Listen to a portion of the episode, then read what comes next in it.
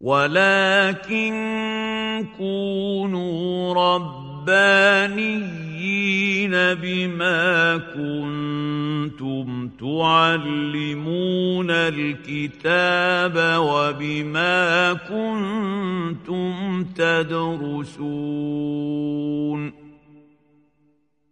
شيخ العمود وأهل العلم أحياء.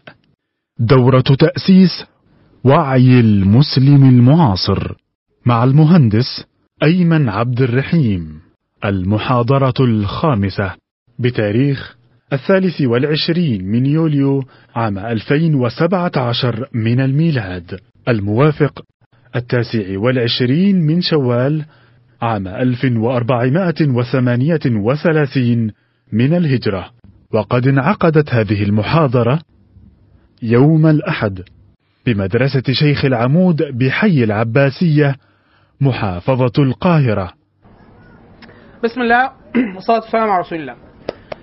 آه، إحنا شوية شوية سألنا شوية أسئلة متعلقة بوعي أندونيسيا بوعي أندونيسيا آه، بوعي المسلمين في أندونيسيا بعد الاستعمار. فإحنا فوجئنا إن في شوية مسائل آه، قلقنا على مسلمين أندونيسيا. خلاص؟ لكن السؤال الأخطر السؤال الإيجابي بقى إزاي فضلوا مسلمين أصلا؟ يعني إن واحد يظل مسلم في واحد يقول لك إيه؟ إيه يعني مسلم؟ زي اللي أنت قلت عليهم في بتوع أفغانستان بعد الاتحاد السوفيتي ولا بلغاريا ولا لا ده شيء عظيم والله. شوف المية لو حد قاعد عطشان يعني إيه؟ برضه سبيل. الم... ما أنا لا جات لي واحدة أهي فبقوا ثلاثة فخلي في واحدة سبيل. اهي اهي اشرب اشرب ومررها آه أو اشرب ومررها خلاص. ما خلاص. بحيث المية دي مية. تاخد سواد. أيوه الماء والكلاء والملح. في كتاب اسمه الملح ممتاز تاريخ الملح ممتاز جدا عالم معرفه شوفه لأن الملح الملح والسكر غيروا تاريخ العالم تاريخ الملح أو اسمه إمبراطورية الملح أنت فاكر إن أنت بتستقل بالملح لا طيب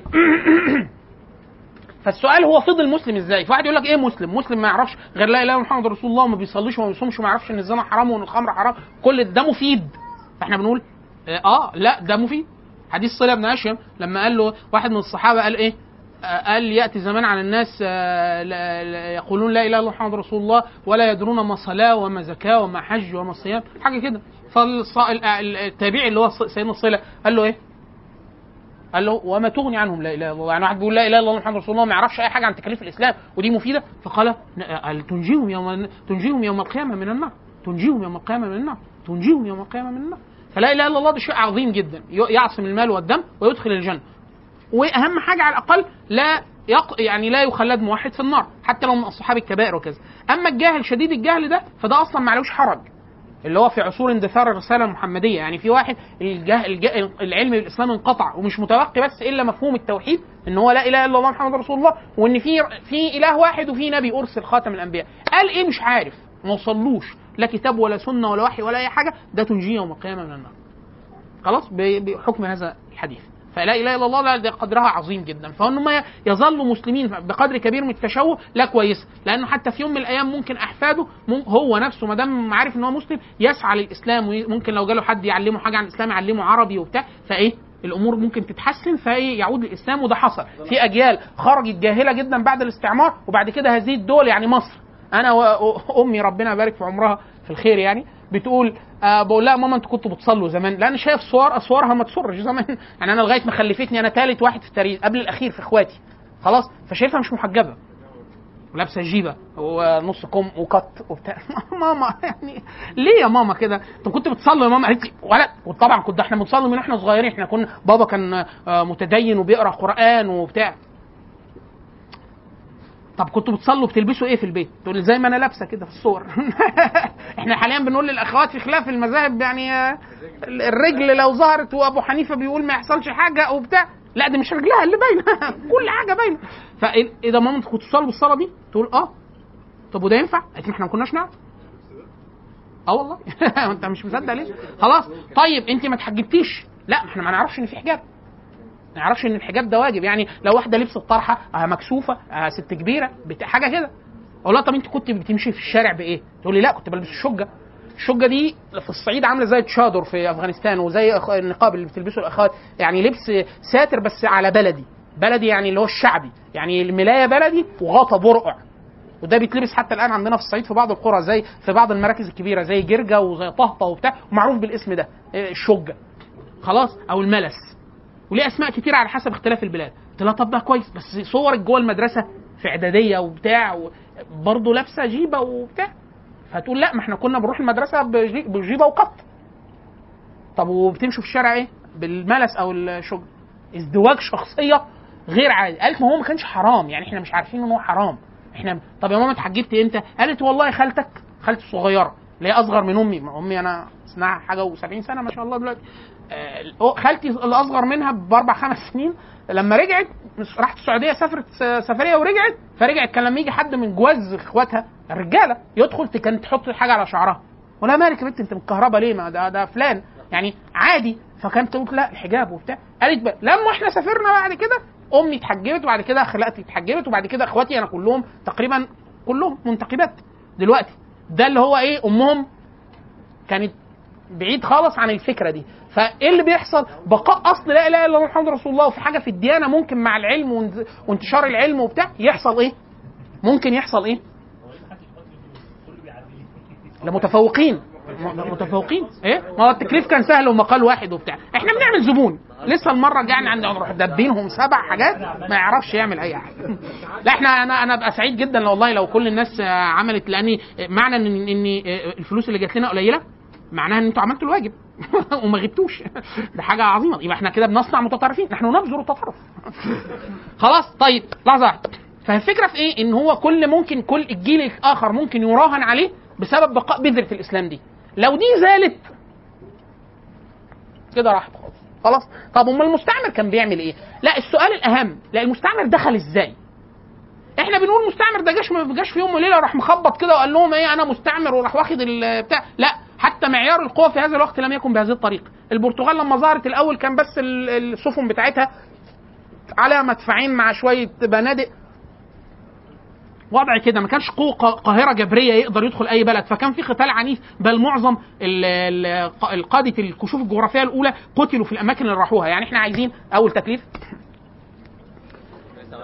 اسم المجاهد اسم المجاهد المسلم اللي قتل ماجلان آه في الفلبين. خلاص؟ إيه؟ اسم المجاهد المسلم اللي قتل ماجلان في الفلبين. حد قادات الكشو- الكشوفات الجغرافية. فالفكرة إن هذه البلاد لم تسلم نفسها لا الم- المستعمر ده لما جه لا قابل جهاد وقتال وبتاع. واحد يقول لك إيه ده هو في مجاهدين في الفلبين؟ إيه إيه اللي وداهم في الفلبين؟ لا دي كلها كانت إمارات إسلامية وبيحكمها ناس من الهند. يعني أمراء هنود ثم لما توسع الموضوع بدأ يتوسع المستعمر في العلاقات مع المسلمين. طب إيه الحاجة اللي دخلها؟ بالأساس واحد التسلل الاقتصادي. ده الراجل جه يب- يبيع ويتاجر مع المسلمين. فواحد يقول لك يعني هو سبب إن الناس دي استعمرت ديار المسلمين إن هم كانوا بيتاجروا مع المسلمين؟ فاحنا بنقول له آه. يقول لك يعني إيه؟ ما تاجرش مع الكفار. فبنقول له نتاجر ولا ما نتاجرش يا مولانا؟ أنت شايف إيه؟ عادي يقول ما إحنا في نتاجر. في إيه؟ هي دي الفكرة. واحد نتاجر ولا لا؟ نتاجر. خلاص؟ واحد نتاجر مع أي كافر؟ ينفع. طب لو كافر حربي؟ يعني كافر محارب للمسلمين. أبسطها لك. ينفع نتاجر مع إسرائيل؟ هو أصلا محارب؟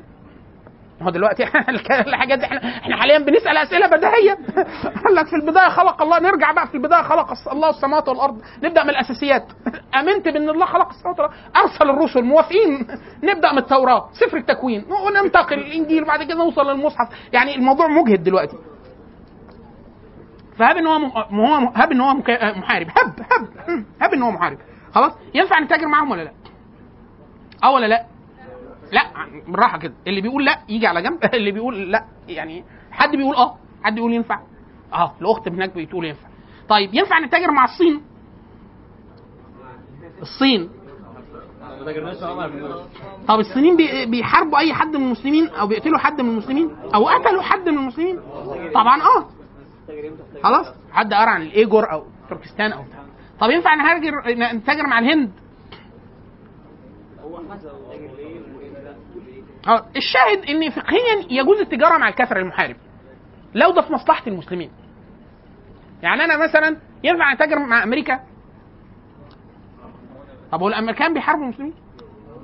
هب هب هب. إن هم بي... هب إن هم بيحاربوا المسلمين. ينفع تاجر معاهم؟ الإجابة آه.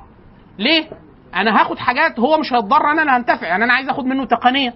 وعلوم وعايز أدرس عنده وعايز آخد منح دراسية من عنده وعايز آخد آه، أشتري تقانة وعايز أشتري كمبيوتر وعايز أشتري قطع غيار وعايز مش عارف إيه. ينفع. فالفقه بيقول ينفع. إيه اللي ما ينفعش؟ إن أنا أديله سلاح وإحنا الحمد لله في أمان من هذا. إحنا ما نعرفش نعمل بومب العيد. الحمد لله إحنا بنستورد بومب العيد من الصين. خلاص؟ فإحنا ما إحنا ما نقدرش نصنع سلاح. فالحاجة الوحيدة اللي إحنا ما ينفعش نديها مباشرة ال- ال- السلاح. أو ما أو مادة السلاح. لا مادة السلاح نفسها. اللي هو إيه يعني أنا هديله حديد هديله مش عارف إيه هديله تقانة هو بيعمل بيها. وإحنا الحمد لله بريئين من هذا في التاريخ المعاصر. إحنا ما نقدرش نديهم حاجة لأنهم برضه إيه هم اللي بيدونا ده. خلاص؟ فينفع ده؟ ينفع آه على حسب مصلحتك أنت. عشان كده في ده في بحث كان عامله الدكتور هاني جوبير. بحث كان منشور في مجلة البيان قديما. فأنت لو كتبت هاني جوبير حكم المقاطعة كان عامل دراسة. طبعا المقاطعة حكم المقاطعة بأنواعها فيها دراسات كتيرة جدا ماجستير حتى ودكتوراه. بس هو ميزته ان هو كان مقال شديد التكثيف وشديد الدلالة. نقل نقولات لطيفة جدا عن المذاهب الفقهية وبتاع. إن هو ينفع. آه ينفع. ينفع بس إيه؟ اللي يضبطه إيه؟ ضابط المصلحة والمفسدة. أنهي مصلحة ومفسده مصلحة المسلمين بعامة. ومفسده المسلمين بعامة. لو أنا كمسلم هستفاد أخد تقنية مفيدة وبتاع مش عارف إيه وبتاع. آه طيب نجيب من عندهم جبنه نستو نجيب عندهم فرو اشتري آيس كريم وبتاع. ده ممكن تقاطع وانت مرتاح. ليه؟ آه ده تضر وانت مش هتتضر. ده انت. هتخشن هت- حتى تسترجل شوية. يعني إيه؟ إحنا بطلنا الحاجات اللي واحد يقول لك نقاطع الصين وما نجيبش منهم دباديب الفالنتاين يعني آه تقاطعهم وما تجيبش دباديب الفالنتاين هتبقى ممتاز. هتبقى على الأقل عملت حاجة كويسة في دينك وما قطعتوش في حاجة مفيدة. أنت ما استفدتش حاجة من المسلمين. يعني ده ما استفادش فيها حاجة. واحد يقول لك يا طب وده ينسحب على إسرائيل؟ إحنا دايما بنقول إسرائيل من أضر الدول ضررا للمسلمين في التاريخ المعاصر. عندك الصين أضر عندك الهند أضر الهنود قتلوا من المسلمين ستين ألف واحد في يوم التحرير يوم الانفصال. ما بين باكستان والهند ذبحوا ستين ألف واحد بالسلاح الأبيض خلاص؟ روسيا قتلت ملايين من المسلمين في التاريخ المعاصر. خلاص؟ بريطانيا تسببت في قتل ملايين من المسلمين في التاريخ المعاصر. أمريكا حدث ولا حرج. فرنسا قتلت ملايين من المسلمين في التاريخ المعاصر. آخر 100 سنة فرنسا مصفي عليها 3 4 مليون لوحدها. خلاص؟ بريطانيا شرحه. أمريكا شرحه. الهند شرحه. الصين شرحه. فلو تاجرت مع دول طب إسرائيل. إسرائيل يعني ما فيش 20000 واحد من سنة 48 لغاية دلوقتي مش مكملين 20000 جهاز المرور في مصر آه، يعني أخطر على ال- على المسلمين. جهاز المرور قاتل في مصر مثلا بالتسيب والفساد وعدم آه، احترام للنفس البشرية قاتل أكتر من إحنا في مصر آخر 15 سنة ميت فيها 120 ألف واحد حادث طرق يعني إحنا دلوقتي خلاص خلصنا الليفل الأخير وبنحارب الوحش. نقاطع نفسنا؟ نقاطع المرور. خلاص؟ فهي أضر بكثير جدا. بل بل إسرائيل آه معظم حكومات العالم العربي تسببت في قتل المسلمين والعرب.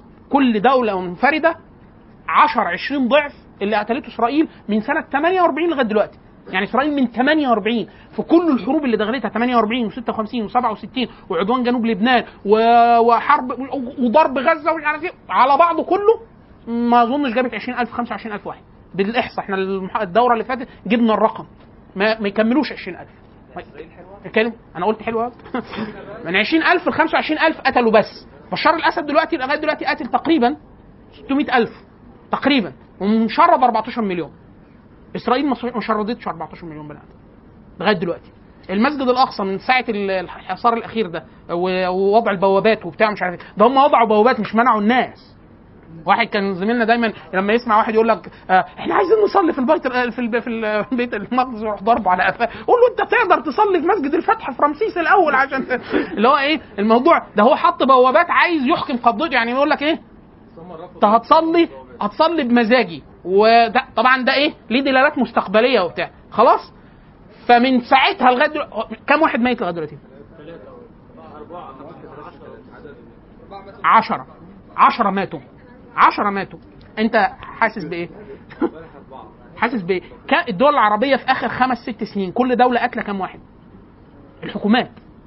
قتل مباشر. معلن. آلاف. آلاف. آلاف. لو قلنا عشرات الآلاف مش هنبقى مبالغين. عشان كده إحنا بنقول إيه؟ دايما ال... ال... ال... الح... إحنا ليه بنقول الحكم ده؟ إحنا ليه بنقول الحكم ده؟ لأن أحيانا الناس بتاخد الموضوع كده بالإيه؟ يقول لك إحنا ما... أنا ضد التطبيع مع إسرائيل. طب ما أنت بتعمل علاقات مع الصين وروسيا وأمريكا. وأمريكا أسوأ من إسرائيل بكتير. بكتير. طب لما تقطع العلاقات ما ما تطبعش معاه يقول لك لا أصل ده محتل أرض مباشرة. ليه؟ أفغانستان دي إيه؟ في المنوفية؟ يعني هم ما يعني إيه؟ ما أفغانستان دي إيه؟ العراق دي إيه؟ يعني دي مش دولة محتلة؟ مش دي دولة محتلة؟ على الضرر؟ لا هم قتلوا من أفغانستان آلاف اللي قتلته إسرائيل في فلسطين. المعاملة في إسرائيل إسرائيل بتعامل فلسطين أحسن بكتير من اللي عملته أمريكا في أفغانستان. أمريكا ضربت في أفغانستان لغاية القنابل ذات الأثر الإشعاعي. وضربت في العراق في في الفلوجة يعني جربت كل حاجة جربت أم القنابل وجربت آه، آه، حاجات مشعة وبتاع مش عارف إيه. فواحد يقول طب ما ت- آه، لكن هو إيه حافظ مش فاهم. يعني يقول لك إيه لا إحنا ضد التطبيع مع مين؟ مع إسرائيل. طب إشمعنى إسرائيل؟ ليه؟ على أساس إن إحنا ملناش أعداء غير إسرائيل. بالرغم إن إسرائيل أحد سيئات أمريكا وأمريكا أحد سيئات الحكومات العربية. خلاص؟ فالشاهد إن هي الفكرة في إيه؟ إن التسلسل ده طب نرجع تاني. التسلل الاقتصادي. معنى ذلك إن أنا ما تاجرش مع الكافر لا تاجر. بس تاجر على أنهي مبادئ؟ مبادئ ومعايير الإسلام مش مبادئ تعايير الكفار واحد يقول لك إيه؟ يعني خلاص نتاجر معاهم آه آه نعمل قطاع سياحة في مصر. حلو آه يجوا. يجوا يعملوا إيه؟ فرجهم على الآثار. آثار مين؟ الكفار اللي عندنا. ما إحنا في مش في فراعنه عندنا هو الكفار دول فإحنا نفرجهم على ده. يجوا إيه لابسين إيه وهم بيتفرجوا على الآثار؟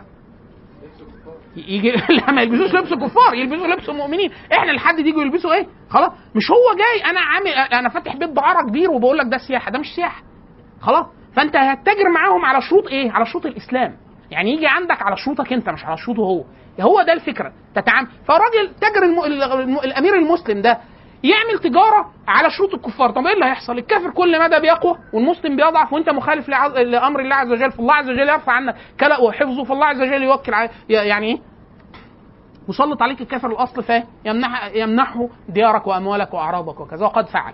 خلاص؟ فواحد العلاقات الاقتصادية دي مهمة جدا لأن إيه؟ هي آه، ممر مهم جدا. بعد الع- العلاقات الاقتصادية أول ما التاني بيقوى وبيعرف إن أنت متخلف عن دينك أو لا تطبق دينك أو بتاع فبيطمع فيك دنيا بيطمع فيك دنيويا واخرويا الله عز وجل يلقي في قلوبكم الوهن وينزع عنكم إيه؟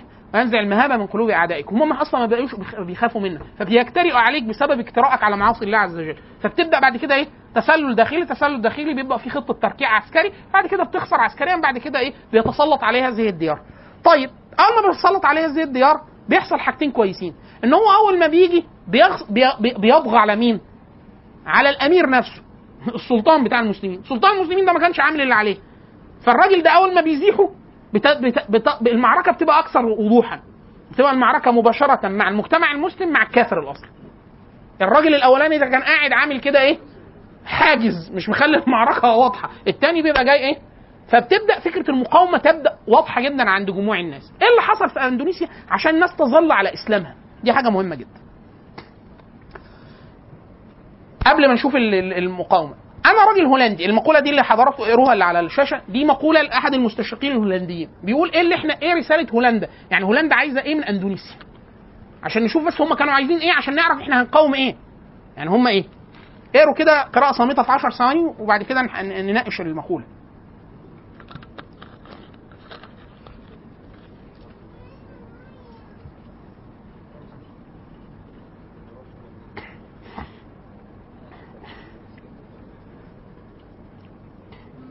مستشرق الهولندي بيقول إيه؟ جوهر الاست... يعني أنا عايز إيه من إندونيسيا؟ أنت كأندو... أنت كهولندا عايز إيه؟ بيقول أن تصبح إندونيسيا أمة هولندية تعيش في الشرق بروح هولندية قلبا وقالبا فتبني مجد هولندا في ثقافتها وتستعمل لغ... آه، لغتها وتتخلق بعاداتها وتقاليدها. جاب سيرة الدين. الراجل مش عايز حاجة من دينك. ليه؟ لأنه صعب إن أنت تغير دينك. طب إيه اللي ممكن تغيره بسهولة؟ الثقافة واللغة والعادات والتقاليد. الثقافة واللغة والعادات والتقاليد عشان كده النبي صلى الله عليه وسلم في كثير جدا من أمور. في الأوامر الشرعية عشان كده بعض ال- الأئمة المحققين يقولوا إن إيه مقاصد الشريعة المشهورة ما بين الناس دي أشهر خمسه بس هي دي مش مقاصد الشريعة مش يعني مش مش المقاصد بالألف واللام دي بعض مقاصد الشريعة اللي هم إيه حفظ النفس وحفظ الدين وحفظ العقل وحفظ العرض وحفظ المال وحفظ ده إيه. كل ده ده خمسة من. من مقاصد أمال إيه المقاصد الثانية تقوى الله عز وجل من مقاصد الشريعة الخوف من الله عز وجل من مقاصد الشريعة آه مخالفة هدي الكفار من مقاصد الشريعة. إيه؟ مرده آه مرده آه لكن الناس بتتعت كده إن هو إيه أنا ظل مسلما. بس تظل مسلما؟ هو ده حفظ الدين؟ ولا أنا نحافظ على العادات العادات ال- في اللبس والمأكل والمشرب المتعلقة بالإسلام؟ آه تجليات لا اله الا الاجتماعية. عشان كده هي مخالفة هذه الكفار في إيه؟ في الملبس والمأكل والمشرب وكل حاجة. عشان كده النبي صلى الله عليه وسلم في بعض الأمر الشرعية يضيف جزء من الأمر في علة الأمر معلل. يقول لك إيه؟ للمخالفة. ينص عليه كده. زي إيه؟ يقول إيه؟ للرجال. يعني حفوا الشوارب واعفوا اللحى وخالفوا اليهود. وخالف صلوا في نعالكم. وخالفوا اليهود. المخالفة هنا إيه؟ النبي صلى الله عليه وسلم هيجي يصوم عاشوراء طب هم بيعملوا حاجة كويسة؟ نخالفهم؟ لا. تعملها وتعمل حاجة بحيث تبدو إن هي مخالفة. النبي هيصوم عاشوراء عاشوراء النبي صلى الله عليه وسلم دخل المدينة قال لهم ده بيصوموا ليه؟ قالوا له هذا يوم نجى الله عز وجل فيه موسى من فرعون وقومه. فالنبي صلى الله عليه وسلم قال نحن أولى بموسى منه سيدنا موسى هم كفار. يعني هم على الحقيقة لم يؤمنوا بما جاء به موسى وإلا لو كانوا آمنوا بما جاء به موسى لآمنوا بمحمد صلى الله عليه وسلم. لكن هم مش مؤمنين. طب إحنا أولى بموسى منهم فإحنا بنصوم فرحا بهلاك فرعون وفرحة وفرحة بهلاك فرعون وفرحة بنجاة سيدنا موسى وبني إسرائيل أو المؤمن- المؤمنين من بني إسرائيل. طيب النبي صلى الله عليه وسلم هيصوم قال إيه؟ أنا أصومه وأصوم يا يوم قبله يا يوم بعده عشان ما عشان يخالفه. خلاص؟ فهي نفس الحكاية هي نفس الحكاية إن أنا هو هيجي يمحق الاختلاف اللي بيني وبينه. بعد فترة هنبقى شبه بعض. بعد فترة أنا هتخلى عن اساسات الدين نفسها. عشان كده النبي صلى الله عليه وسلم نهى أن يقيم المسلم بدون شروط مش- مشهورة ومبثوثه في كتب الفقه أن يقيم بين ظهراني الكفار أكثر من 40 يوم. ما يقعدش أكتر من 40 يوم في في ديار كفر. لا لا ولو قعد الفترة العاده دي لا يتراءى نيرانهم ما ما يشوفوا ما يبقاش قاعد جنبهم ولا عايش وسطهم ولا بتاع. يعني قاعد في قدر من العزلة عنهم. ليه؟ عشان التشبه. التشبه والاعتياد واحد. كتير جدا أول انطباع الإنسان أنا شفت ناس كتير سافرت قعدت سنة وسنتين وثلاثة في كثير جدا من ديار غير مسلمة. فأول انطباع يقول لك يعني بعد فترة بت... طب ما مالهم يعني؟ ما يعني هو أنا بقول لك إن هم يعني هتروح تلاقيهم مثلا بيستحموا بعصير مانجا مثلا ولا بيعملوا حاجة غريبة مثلا بتاع هي الفكرة إن هم يكفرون بالله عز وجل. هي دي الفكرة. واحد يقول لك طب ما بيكفر بس في قلبه. لا مش بيبقى في قلبه. ده الكفر ده مبثوث في كل تجلياته الاجتماعية. من أول طريقة السلام للأكل للشرب للعادات الاجتماعية لكل حاجة. فأنت إيه.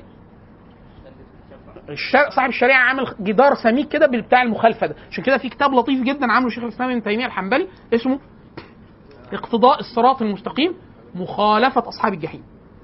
اقتضاء الصراط المستقيم يعني أن تقتضي ال- المشي على الصراط المستقيم صراط اللي إحنا بنقول أهدنا الصراط المستقيم. إيه أنهي صراط؟ صراط الذين أنعمت عليهم. غير المغضوب عليهم. فجزء من المخالفة في الفتحة اللي أنت بتقولها في الصلاه الخمس إن أنت يهديك الصراط المستقيم المغاير لصراط اليهود والنصارى. إيه؟ اسم الكتاب اقتضاء الصراط المستقيم مخالفة أصحاب الجحيم. لشيخ الإسلام ابن تيمية الحنبلي. خلاص؟ ليه كلام فوق الرائع فوق الرائع.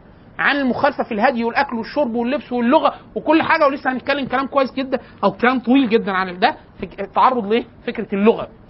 قدام شوية. خلاص؟ النبي صلى الله عليه وسلم نهى عن انه حد يقعد 40 يوم في الديار طب ما- الناس اللي بتسافر أمريكا لا ده التفاصيل ما إحنا قلت لك التفاصيل مبثوثه في الفقه. إحنا اللي يهمنا الفكرة فكرة المخالفة. فكرة المخالفة وعدم التماهي. عدم رفع هذه الإيه؟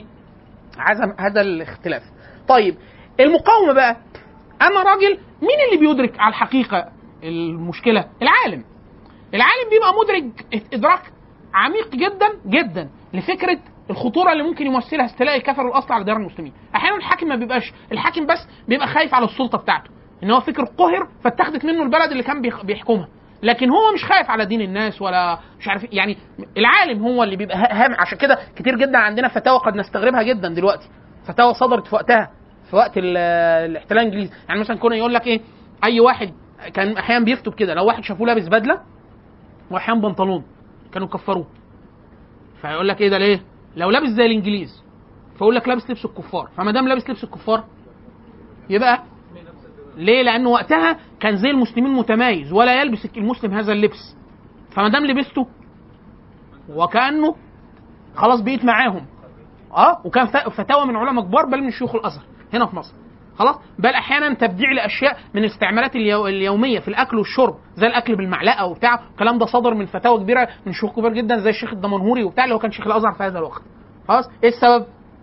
واحد يقول لك إيه ده راجل عبيط ولا راجل متشدد؟ لا لا عبيط ولا متشدد ده كان عالم وراجل مذاهبي يعني كان ملم بالمذاهب الأربعة وبتاع. طب أمال ليه بيقول كده؟ بيقول لأنه فاهم إيه؟ فكره دي مرتبطة بدي مرتبطة بدي مرتبطة بدي ان هو انت هتاكل إزاي هتشرب إزاي هتلبس إزاي إيه الشيء ال- هتفكر إزاي إيه اللي هيمتلئ بيه قلبك لدرجة ان انت هتبقى معظم جدا عشان كده دايما الناس بيبدأ بيها التعظيم بالأشياء يعني دايما إيه بيشوف تكنولوجيا ضخمة جدا وبتاع فيقول لك يا أخي منظمين جدا وعندهم آلات وبتاع فالرضا والقبول بتاع ده بيجره لإيه؟ لتعظيم يعني أنا هنا معظم أشياء مادية فبيجروا لإيه؟ لتعظيم الفلسفة والأخلاق ونظام الحكم وبتاع فبينتقل للأساسيات. عشان كده في واحد يقول لك يا أخي ما دام هم بيعملوا كده يبقى هم أخلاقهم وده ده يعني حجة عقلية تبدو سليمة. عشان كده زمان في الصدر الأول المسلمين أول ما كسروا بلاد فارس الفرس كان عندهم أسلحة ممتازة. فكان في أمر أمر من الخليفة وكثير جدا من فقهاء الصحابه الصحابة ألا يقاتل المسلمين بالقيس الفارسية. يعني انت دلوقتي معاك آه، قيس ب- بترمي بشيء القيس الفارسيه أحسن وأنت خلاص خدتها يقول لك لا لا يقاتل بها.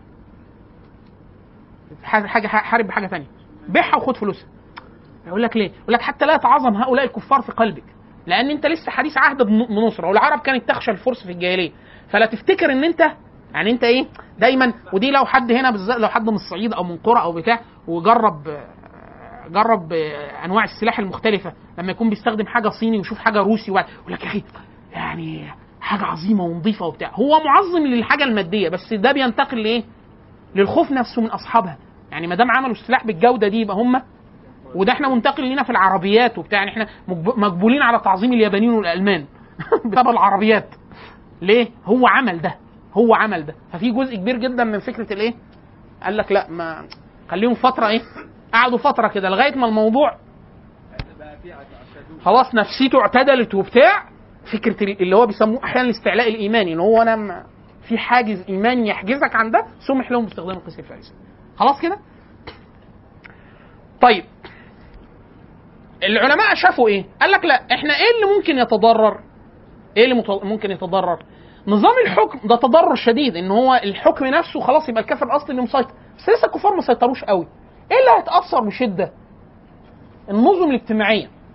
النظم الاجتماعية على الحقيقة هي أكبر وأهم تشكل الاسلام مش المقلوب. إزاي؟ أنا مسلم.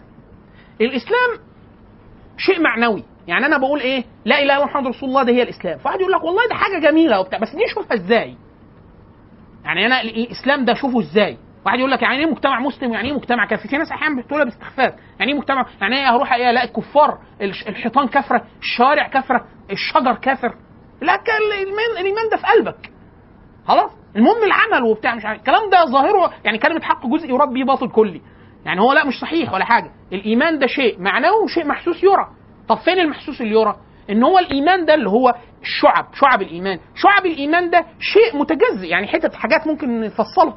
الإيمان بقول لك الإيمان بالله. إيه الإيمان بالله؟ الإيمان بالله أن تؤمن بالله وملائكته وكتبه ورسله واليوم الآخر والقدر خير وشر. واحد يقول لك طيب أشوف الإيمان بالله ده إزاي؟ الإيمان بالله ده شعب شعب. لو إحنا مسكنا الست أركان إيمان اللي إحنا قلناهم دول حللناهم يطلعوا حاجة و70 شعب. حديث النبي صلى الله عليه وسلم الإيمان بضع وسبعون شعبه أو بضع وستون شعبه أعلاها وأفضلها قول لا إله إلا الله محمد رسول الله. وأدناها إماطة الأذى عن الطريق. والحياء شعبة من شعب الإيمان. يبقى إحنا كده معانا إيه؟ حاجة و70 شعبة. لو أنا شفتهم يبقى الإيمان إيه؟ متحقق.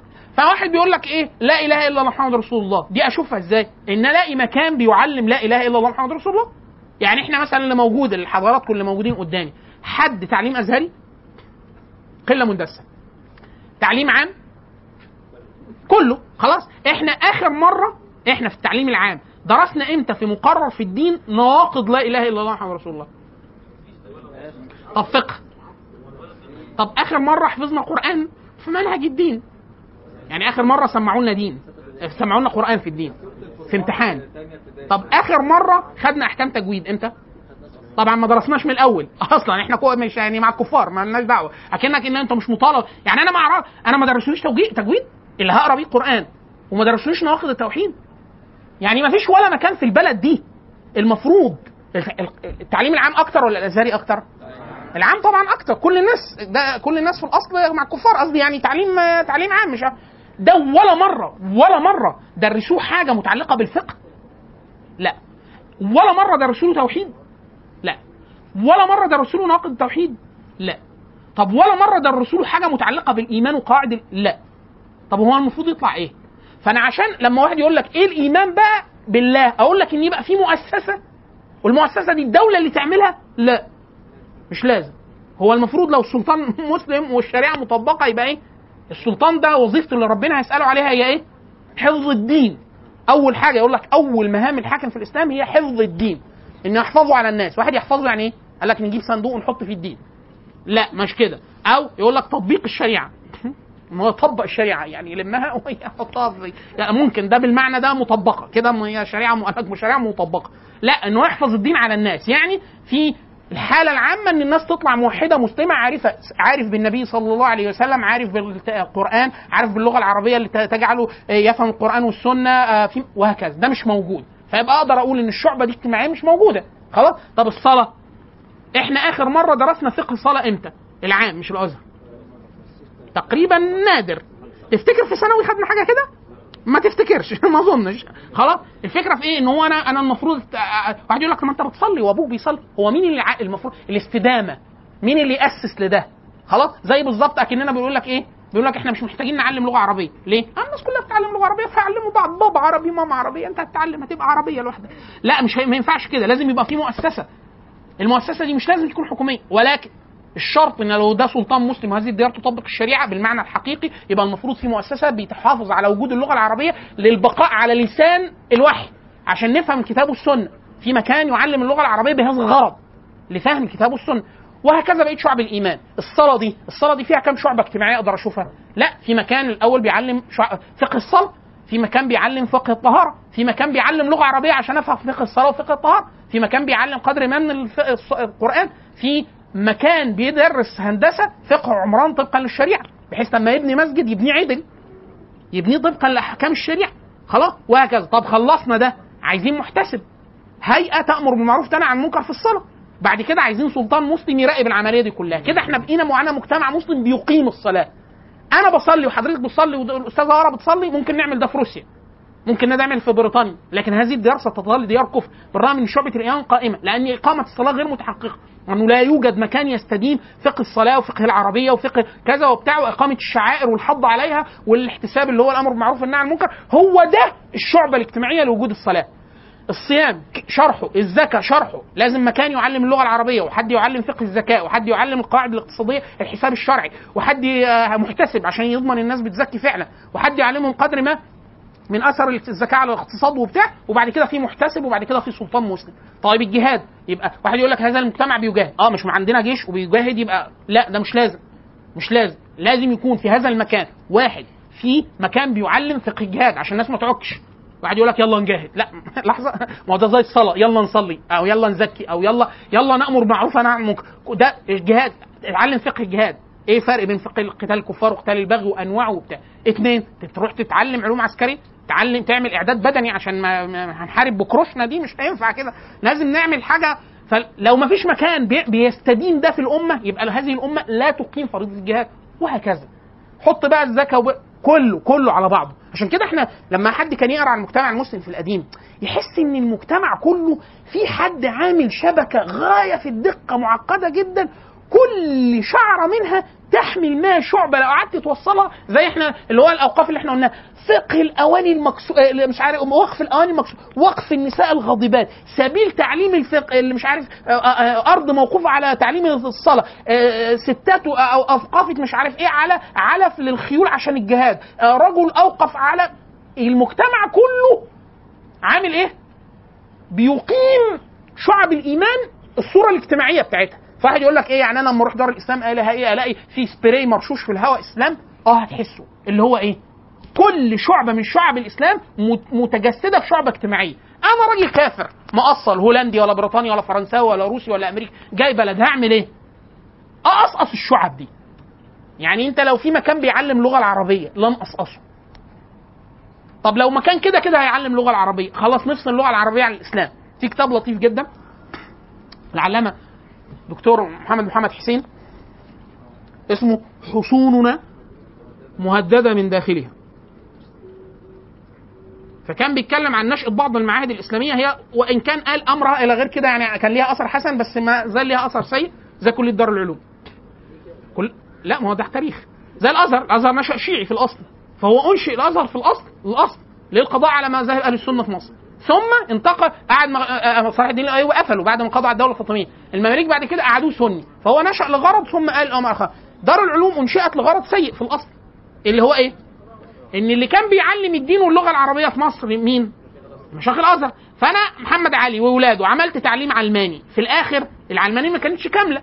يعني لسه فيها فأنا المدارس هعلم فيها لغة عربية ودين. مين اللي هيعلمهم؟ الشيخ. ما لو جه الشيخ هيخرب الدنيا. ليه؟ زي ال- ال- الإنجليز. كان يقول لك أي واحد حافظ لكتاب الله يختبر في القرآن. الإنجليز يعفى من الجيش. تعظيما لكتاب الله. لك يا مؤمن. طبعا هو مش تعظيما لكتاب هو خوفا من كتاب الله. ليه؟ أنا راجل حافظ القران وحافظ الامثال وحافظ التوبة. قول النبي صلى الله عليه وسلم في غزوة حنين آه، أهل آه، يا لا أهل البقر اللي حافظ البقر يجي حافظ البقر عشان صورة بس. فده حافظ التوبة والامثال زي أيام قطز مثلا كان في كل المنابر كان لا يعتلي منبر إلا حافظ الامثال والتوبة. واحد يقول لك طب ما راجل عادي يطلع يقول كلمتين في بر الوالدين ينزل. مفيش ده بر الوالدين دلوقتي. أمثال وتوبة. ليه؟ في مغول هيجي هيقتلوا لك أب... أبوك وأمك قبل ما تبرهم. يعني انت أنا هديك محاضرة في بر الوالدين هو هيجي يقتل لك الوالدين. عشان كده دايما يقول لك اذا تعين الجهاد هو ده أخطر شيء على المسلمين. استيلاء الكافر الاصلي على ديار المسلمين. خلاص مفيش إسلام. عشان كده يقول لك إيه؟ يخرج الدائن ال- ال- المدين بدون إذن الدائن وتخرج المرأة بدون إذن الزوج ويخرج ال- ال- ال- الأجير والعبد وبتاع بدون إذن السيد. ليه؟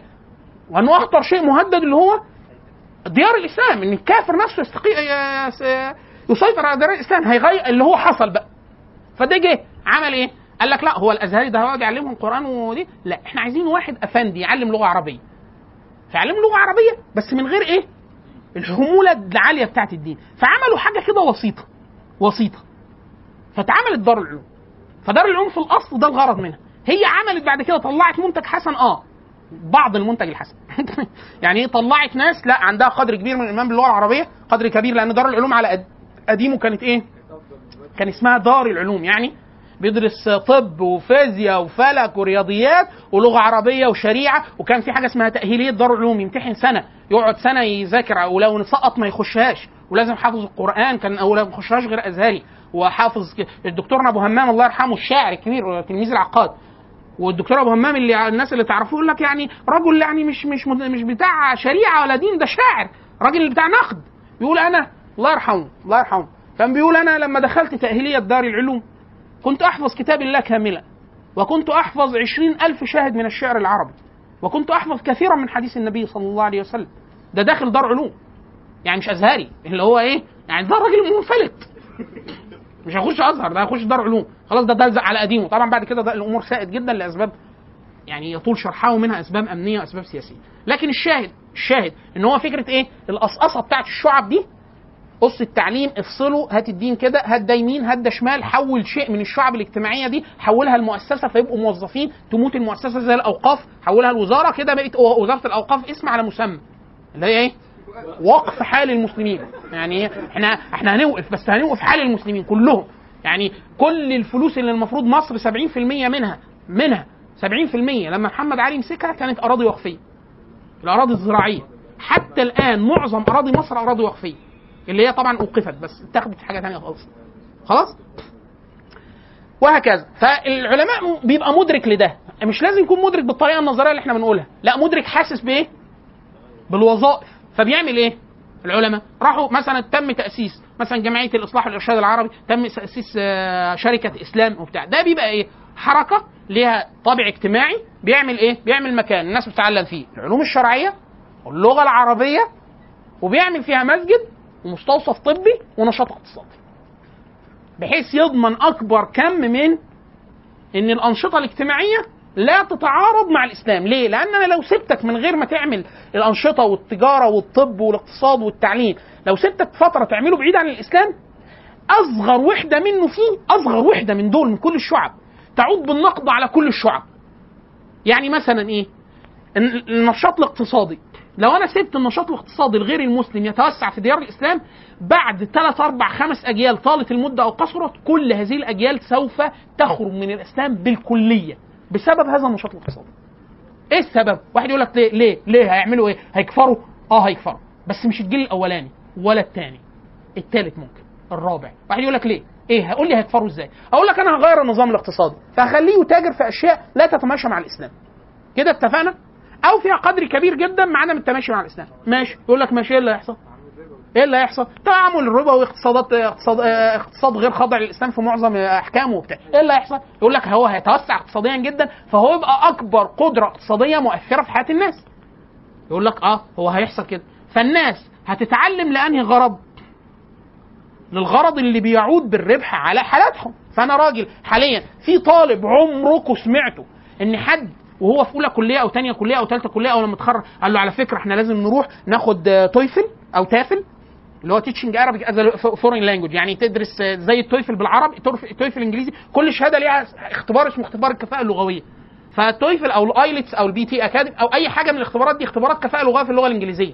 في ال DELE مثلا اختبار آه، اختبار كفاءة لغوية في اللغة الإسبانية، في DALF و DELF اختبار كفاءة لغوية في اللغة الفرنسية، في آه، مش عارف ديف اختبار كفاءة لغوية في اللغة الألمانية، آه، في جي بي جي بي إل تي اختبار الكفاءة اللغوية في اللغة ال- اليابانية، في مش عارف HK حاجة كده اختبار كفاءة في اللغة الصينية. عمركم أبدا شفت واحد قال إحنا عايزين ناخد 12 level لغة عربية ندرس نحو وصرف وبلاغة ونمتحن وتقدم نفسك باللغة العربية وفصحى وبتاع، حد أبدا عمل كده؟ ليه؟ لأنه ما فيش سوق عمل بيقول لك اعمل عر... آه، قدم نفسك باللغة العربية الفصحى وما تسكنش ولا تقف على اواخر الكلام مشكلهم. آه، اكتب ميل باللغة العربية الفصحى. حد ابدا قال لك تيجي نتعلم نكتب آه، آه، بريد إلكتروني باللغة العربية وقواعده إيه وبتاع؟ مش ممكن. حد قال نعمل دورة مش عارف إيه إزاي تنجح في اختبارات القبول باللغة العربية؟ مش ممكن. لا مش مطلوب. مين اللي طالبه؟ الحالة الاقتصادية. الحالة الاقتصادية. فالناس بتتعلم لغة إنجليزية وبيضعف اهتمامها باللغة العربية. وبيعظم جدا في قلبها قدر اللغة الإنجليزية وبيضعف في قلبها جد- جدا قدر اللغة العربية. طيب ده عند جيل بس بيظل مسلم ويصلي ويجيب شيخ يعلمهم قرآن وبتاع وممكن يعني لو زادت قوي يجيب لهم شيخ يعلمهم التجويد يلا يبقى متطرف يعني ولا حاجة. إيه الجيل اللي بعده هيبقى إيه؟ يقول لك بص إحنا تعبنا قوي عشان اللغة الإنجليزية.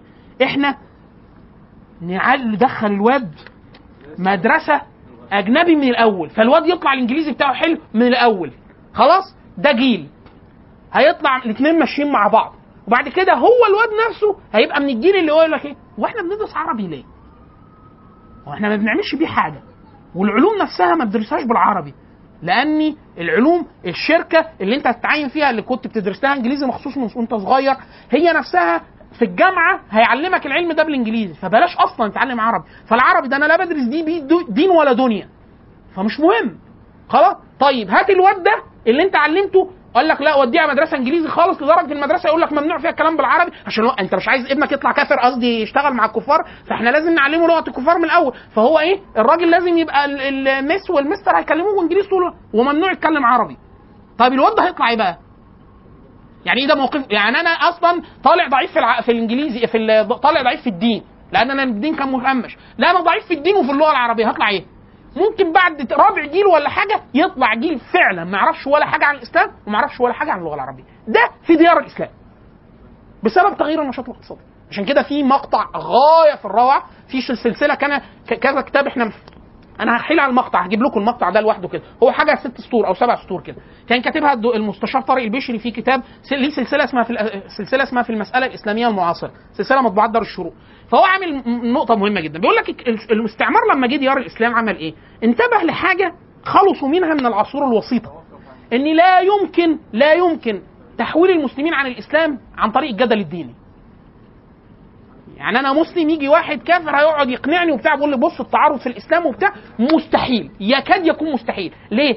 لأني حاجة في أحيانا حاجة في المس... في الفلسفة بيسموها حد التقدير أو يسموها نصل أوكام أو ميدية أوكام أو سكين أوكام أو أو قانون الاقتصاد. اللي هو إيه؟ إيه اللي يخليني أقتنع بحاجة في تسع خطوات ما دام أنا أقدر أقتنع منها في خطوتين؟ حتى الدكاترة يقول لك قدر قد- كبير جدا من التشخيص الطبي قائم على حد التقدير أو نصل أوكام. أوكام ده واحد فيلسوف يعني. يقول لك الحاجة نروح لها من أقصر طريق عن طريق الاستنتاج. اللي هو إيه؟ يقول لك أي طبيب قاعدة في الطب يقولوها بطريقة هزلية يعني يقول لك إيه إذا سمعت وقع حوافر فهي جياد وليست حمر وحشيه يعني أنت إيه سامع إيه حد بيجري بره الصالة في عندك في البيت يقول لك إيه يكونش ديناصور. لا مش ممكن ديناصور. ليه؟ حد وكان بيقول إيه؟ أكيد أخوك الصغير. خلاص؟ مش ممكن. يقول لك ممكن يكون نمر. لا مش ممكن يكون نمر. ليه؟ لأن مصر ما فيهاش نمور. يعني إيه؟ حد التقدير اللي هو إيه ما تفترضش فروض يقول لك بس ده مش ممكن ده مش جائز. لا مش جائز. اقعد إيه؟ قلل الاحتمالات.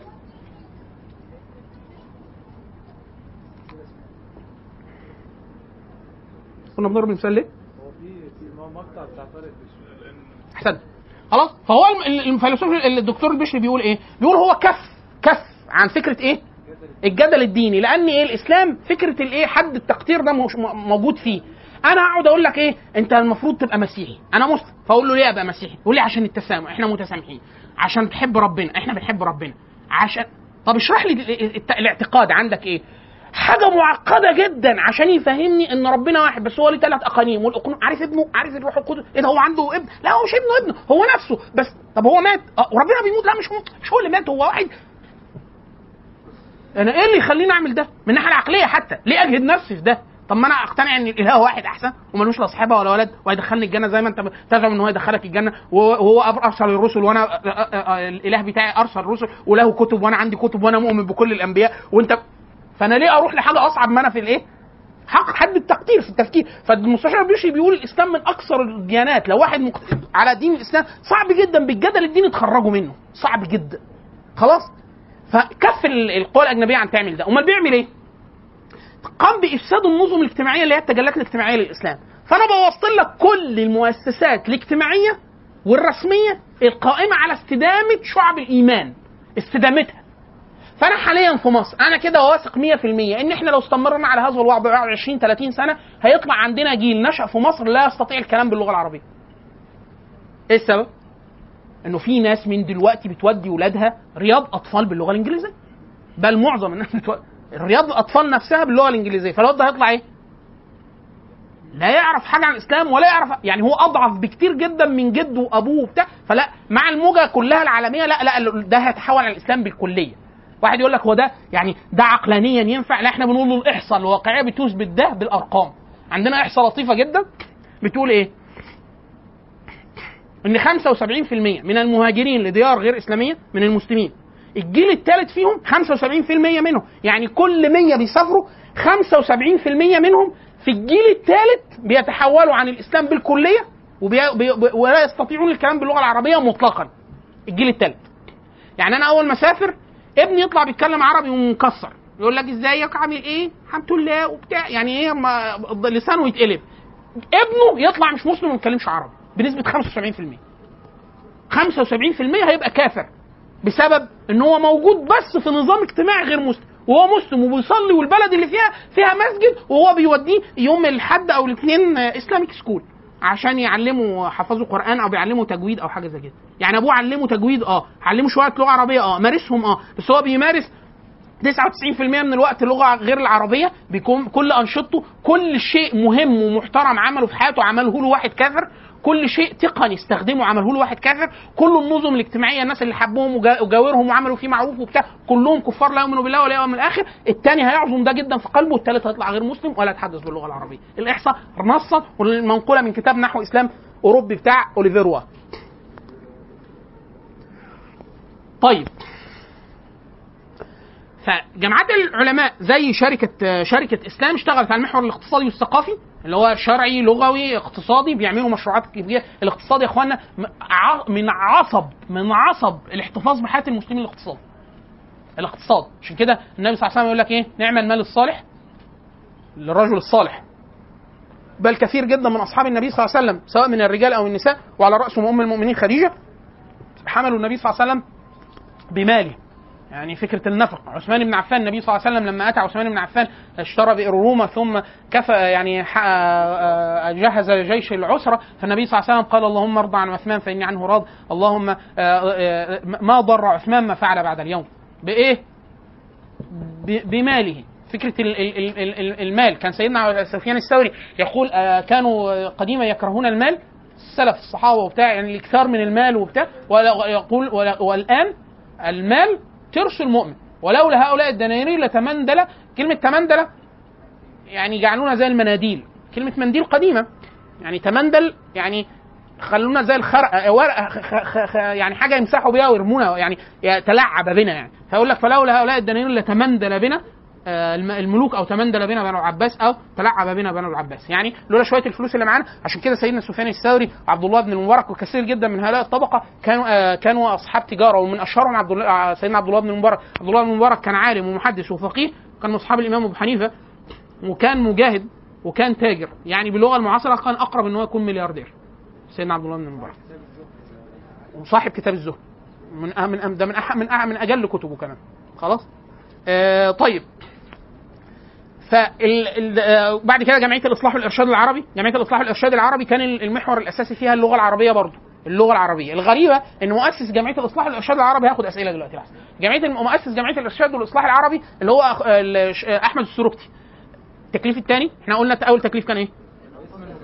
المجاهد اللي قتل آه، مجلان إحنا عايزين التكليف الثاني اللي هو إيه؟ ترجمة أحمد السوروكتي أحمد السوروكتي من آل سوروكتي في السودان. وما نقول دايما السودان في هذه العصور في العصور يعني نقصد السودان اللي هي الدولة الحالية وجزء كبير أزيد من المساحة الحالية ليه؟ يعني. يعني مساحة السودان إحنا ننطق تنطق في. في اللغة العربية قديما ويقصد بها مش البلد السودان الحالية وإلا السودان ومناطق أخرى يعني السنغال معانا يعني كلمة السودان أحيانا بيطلق عليها على كل من هو اسود يعني أسود البشرة أو يميل إلى سواد البشرة ده مطلقا كده والسودان البلد اللي حاليا. فالسودان ليها معنيين. خلاص لكن اللي نقصد قال سوروكتي نقصد السودان الحالية وحتة أكبر منها شوية لأن طبعا السودان وكل البلاد اللي منها مصر حتى كانت مساحتها أكبر من كده تاريخيا يعني. في في مناطق في الحبشة تعتبر كانت خاضعة للسودان آه وهكذا. إحنا قلنا المساحة قلنا الكلام على فكرة الحدود قبل كده. فعايزين ترجمة أحمد آل سوروكتي. لا ترجمته. ترجمته أنت عارف الترجمة يعني السيرة الذاتية. يعني تعريف ممكن تسأل ويكيبيديا؟ الأستاذ جوجل. لا بالعربي هو لا هو راجل سوداني. سوداني كلمة ترجمة؟ ترجمة يعني سيرة ذاتية. يعني أقول لك هات لي هات لي سيرة ذاتية لهذا الرجل. يعني تعريف بشخصيته متى ولد أين ولد لماذا انتقل لأندونيسيا من آه، خلاص. دي صورة أحمد. السروكتي للأسف ما عنده ما علوش حاجة كتيرة مكتوبة باللغة العربية. هذا كتاب باللغة الإنجليزية عن أثر محمد آه، آه، أحمد آل سروكتي في السودان. وده صورته. بس هي يمكن مش واضحة. مش إيه؟ استخدم است... انت ال- السؤال ده كويس. واحد بيقول لك إيه اللي وداه هناك؟ يعني أنا أنا راجل من السودان. إيه اللي يوديني أندونيسيا؟ كان المسلم طبعا المسلمين المسلم لا تحد تحد آه بلده وبتاع بس إيه؟ مسلم يروح أي حتة. خلاص؟ فاندونيسيا فيها عرب حضارمة من اليمن. خلاص؟ وفيها أشراف. ينتسبوا للنبي صلى الله عليه وسلم. خلاص؟ عشان العرب الحضارمة الح- اليم- اليمنيين والعمانيين بيتاجروا كانوا مساحات ضخمة جدا منها أندونيسيا.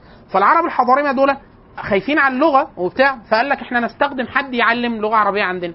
فراح على سبيل إن هو يروح ويرجع. فتعذر العودة فالراجل أقام وكمل وبتاع وأنشأوا جمعيه جمعيه الإصلاح والإرشاد العربي. وفي الترجمة هتلاقي في خلافات صارت وصراعات ما بين الجمعيات وبتاع. لكن النشاط الحسن اللي إحنا نقصده النشاط الضخم في جمعيه الإصلاح والإرشاد العربي في آه، الحفاظ على اللغة العربية في آه، أراضي إندونيسيا. طيب. أحمد السروكتي. آه ترجمة ترجمة بس بتاعته. على آه، جوجل آه، اكتبوا جوجل أحمد السروكتي هيطلع لكم صفحة صفحتين القطوا آه، ويكيبيديا مثلا هتلاقوا فيها كلام لطيف. إيه؟ أو موقع قسم الإسلام بتاع الدكتور راغب السرجاني فيه كلام لطيف عن أحمد السروكتي. خلاص؟ جوجل اسال جوجل. جوجل هيقول لك. طيب إحنا عايزين ننتقل. في ملاحظة. دلوقتي كل اللي الكلام اللي إحنا قلناه ده نقول إن إحنا الناس هناك اللغة تدهورت والعربي ضعيف والإسلام أكيد ما دام العربي ضعيف يبقى الإسلام ضعيف. الدكتور جمال حمدان كان ليه تقسيمة لطيفة جدا هنستخدمها كتير. عارفين جمال حمدان؟ جميل حمدان علامة بتاع الجغرافيا الجغرافيا السياسية وصاحب كتاب شخصية ما شخصية مصر. وليه كتب كتيرة جدا. راجل من الناس العقليات الجغرافية المهمة في التاريخ المعاصر يعني. كان ليه كتاب اسمه العالم الإسلامي المعاصر. بيقسم العالم العربي تقسيمة لطيفة كده من وجهة نظر اللغة العربية. بيقول إيه؟ مساحة العالم الإسلامي ممكن تقسيمها إلى دوائر متداخلة. قلب النص القلب اللي بنسميه القلب الصلب اللي هم إيه؟ النواة اللي هم العرب. اللي هم مصر آه، الجزيرة العربية العراق آه، الشمال الافريقي ده إيه؟ النواة ده الص- الصلب. الدايره اللي بعدها نقدر نقول إيه؟ هامش العرب اللي هم إيه؟ زي أشباه العرب. آه، يقول. أشباه العرب اللي هم زي إيه؟ الأفغان والباكستان وبتاع. أنت تروح الحتة يعني مثلا تروح أفغانستان آه، باكستان تلاقيه بيتكلم لغة غير اللغة العربية بس بتتكتب باللغة العربية وفيها قدر كبير جدا من اللغة العربية. كل أردو ولا باشتو ولا بتاع فارسي. فالأندونيسيين بيتكلموا لغة أجنبية بس ما بتتكتبش باللغة العربية. فتحس الراجل ده إيه؟ الشيوخ مثلا لو أنت رحت الباكستان ولا بتاع يعني إحنا عندنا لغاية دلوقتي ناس من عرب يروحوا الباكستان والهند يقرأ آه، كتب الحديث على المحدثين الهنود. والباكستان ليه؟ المدارس الإسلامية زي الديوبندية لسه هنيجي ذكرها في الهند. الديوبندية وعليكره وغيره والشيوخ الكبار المحدثين الهنود. لا اللهم صل على النبي عند الأحناف مدرسة ال- المدارس الفقهية الحنفية فيها علماء كبار وتقال. بل علماء باللغة العربية أعلم من العرب أعلم من علماء العرب بالعربية. زي الإمام الفراهي صاحب مفردات القرآن و- وصاحب تفسير نظام القرآن. وناس كتيرة جدا متقن جدا للعربية بل كثير جدا من كتب الأدب العربي والمخطوطات والدواوين أحسن طبعات ليها هي طبعه الهند. إما جامعه عليكرا أو الديوبندية أو ال- ال- المطبعة العثمانية اللي هناك. خلاص الشاهد ان جمال حمدان بيقول إن الصلب ده العرب. اللغة العربية بتبقى قوية جدا والعلوم الإسلامية قوية جدا. أشباه العرب اللغة العربية بتضعف والإسلام بيظل قوي برضه بنفس الحكاية. صدى العرب ظل ظل العرب صدى العرب. آخر حاجة صدى العرب دي أبعد حاجة عن الصلب العربي ده. اللغة العربية تبقى ضعيفة جدا والعلوم الشرعية تبقى ضعيفة جدا فالإسلام يبقى باهت جدا. فالشعب الاجتماعية بتاعت وجود الإسلام تبقى ضعيفة جدا. فانت لما تروح الهند ولا الباكستان تلاقي إيه؟ مدارس قديمة بقدم الإسلام في وجودها في الهند. الهند الإسلام قاعد فيها ألف سنة. أندونيسيا عمر الإسلام فيها 500 سنة. فما تلاقيش إنه فيها مؤسسات اجتماعية قوية. يعني إيه مؤسسات اجتماعية قوية؟ يعني ما فيش جماعة علمية قديمة مؤصله زي الهند والباكستان وأفغانستان. فتلاقي الجذر العربي ضعيف العلوم الشرعية ضعيفة وهكذا. وبقية فهم الإسلام ضعيفة في المجال العام. خلاص؟ ف اللي إحنا قلناه على الهوية والثقافة واللغة وده كان مقصد من مقاصد المستعمر. واحد يقول لك يا أخي طب ما إحنا بس اللي إحنا بنشوفه عكس. يعني إندونيسيا لما يجيبوا صور لمساجد هناك. مسلمين هناك 250 مليون ولا 280 مليون. رقم ضخم جدا. الستات كلهم لابسين حجاب كده وشكل يعني عندهم تقانة. آه، بتاع يعني في ناس بتتعلم منهم لغة عربية بيحفظوا قرآن بيشاركوا في مسابقات قرآن. ففين الخطورة؟ يعني الإسلام واضح إنه موجود. مساجد جميلة جدا موجودة هناك. آه، انظف بكتير من اللي موجودة في العالم العربي والإسلامي. فين الخطورة؟ فإحنا بنقول الخطورة است- استكمالا على المقال بتاع الإسلام الأمريكاني إن هو ممكن يبقى فيه version نسخة من الإسلام مش مخيفة. وما تكونش هي أصلا مقصد صاحب صاحب الشريعة. يعني أكبر مثال المسجد المساجد. المساجد في آسيا يعني لما حد يشوف مس- مسجد في في ماليزيا في أندونيسيا في برونوي حاجة نظيفة جدا وجميلة جدا. الصور اللي أنا هوريها لكم دي صور مساجد. الصورة واضحة؟ ولا نطفي شوية النور ممكن حد يستاذنكم بس؟ يضلم ال... لا لا أنا مسجد في برونوي. كده واضح؟ ده مسجد في سلطنة برونوي. خلاص؟ كل حاجة بتلمع فيه ده ذهب آه القبة اللي فوق دي مطلية ذهب أنا كنت متصور لا ده ال view بتاعه من البحر يعني ليه view تاني ما أنا كنت زمان فاكره screen saver أنا ما كنتش متصور ان هو حقيقي يعني. ده مسجد. برضه في آسيا. المساجد معظمها دي ماليزيا الهند آه، إندونيسيا حتت. مسجد. مسجد. هو الأولاني بس فيو تاني. خلاص. خلاص؟ هنا بقى السؤال. واحد يقول لك طب ما هذه المساجد هذه المساجد موجودة في هذه الدار اللي انت بتدعي انه إيه؟ ان الثقافة بتاعتهم والهوية وبتاع آه، يعني بعافيه حبتين. فاحنا بنقول هنا اتفضل.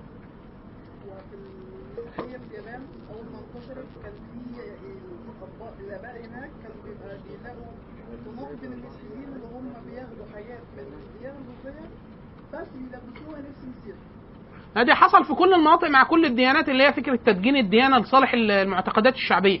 يعني المسيحية أول ما نزلت في فيلم اتعمل قريب عن ال إيه اسمه؟ عن الآباء ال- البعثة الأولانية البعثة الآباء الجيزويت في اليابان آه أو حاجة زي كده. فده حاصل ولسه هنقول في اندونيسيا إن اللي هي ال- اللي, اللي هم ال- اللي هي الملل اللي هي إدخال الوثنية مع الإسلام إن هم بيح... إيه اول مسجد خالص هو اللي انت قلت اللي هو مسجد أو تحسبه مبنى هندي أو بتاع. لا ماشي في المعمار ده عشان الثقافة وده مش مش مش ده اللي محل الاستنكار وإلا فعلا المسجد ممكن ياخد الطابع الهندي في المعمار لكن ما يغيرش في وظيفته. إيه وظيفته بقى؟ هنا بقى السؤال. واحد يقول لك إيه وظيفته؟ يعني هي إيه وظيفة المسجد؟ لسه إحنا قايلين إن شعبة إقامة الصلاة جزء منها فيها مسجد. المسجد ده المفروض بيعمل إيه؟ الناس بتصلي فيه بتتعلم فيه بتعمل حاجات كتيرة قوي فيه. المسجد ده ليه وظيفة اجتماعية. خلاص؟ وفي حاجات تتعمل في المسجد وفي حاجات ما تتعملش في المسجد. يعني النبي صلى الله عليه وسلم نهى عن آه، انشاد الضالة في المسجد وعن آه، البيع والشراء في المسجد وفي شوية حاجات كده ما يتعملوش. وفي حاجات تتعمل. محبوبه ان انت تتعلم تصلي آه، آه، اسمه إيه ده؟ آه، كل حاجة. يعني أي حاجة دون ده تتعمل في المسجد. هنا السؤال هو إيه المطلوب في الإسلام المتعلق بالمسجد؟ في حاجة المفروض تتعمل في حاجات المفروض ما تتعملش. وإلا وظيفة المسجد أقدر أنا أقول إن في مسجد مفيد للإسلام وفي مسجد مضر بالإسلام. في مسجد مضر. قول الله عز وجل في القرآن مسجد ضرار. اللي هو المسجد ده اتعمل ضرار. يعني إيه؟ هو مش مسجد هو آه مسجد بس وظيفته مش مسجد. المسجد المفروض يكون أسس على التقوى. لا مسجد أسس على التقوى. في مسجد ضرار. يعني في مسجد كده وفي مسجد كده. إيه المسجد التاني ده بيتعمل فيه إيه بقى؟ النبي صلى الله عليه وسلم قال شوية أوامر متعلقة بوظيفة المسجد. وفي شوية حاجات متعلقة بشكل المسجد وبنية المسجد ومعمار المسجد. خلاص؟ عشان كده النبي صلى الله عليه وسلم يقول أنا لم اومر بتشييد المساجد أو أنا لم أبعث بتش- بتشييد المساجد. إيه ده؟ أمال هو هيعمل إيه؟ أمال النبي مأمور بإيه لما مش هيشيد المساجد؟ مأمور ببناء المساجد. أمال إيه التشييد؟ لا حاجة تانية. فالمطلوب من حضراتكم إيه؟ إيه؟ التكليف الثالث التكليف ده طويل شوية فاكتبوه بدقة. إحنا دلوقتي في مساجد فيها جواها زخرفه كبيرة جدا. وشغل بقى أنت بتبقى داخل بتسيب الصلاة وقاعد. حاجة جميلة.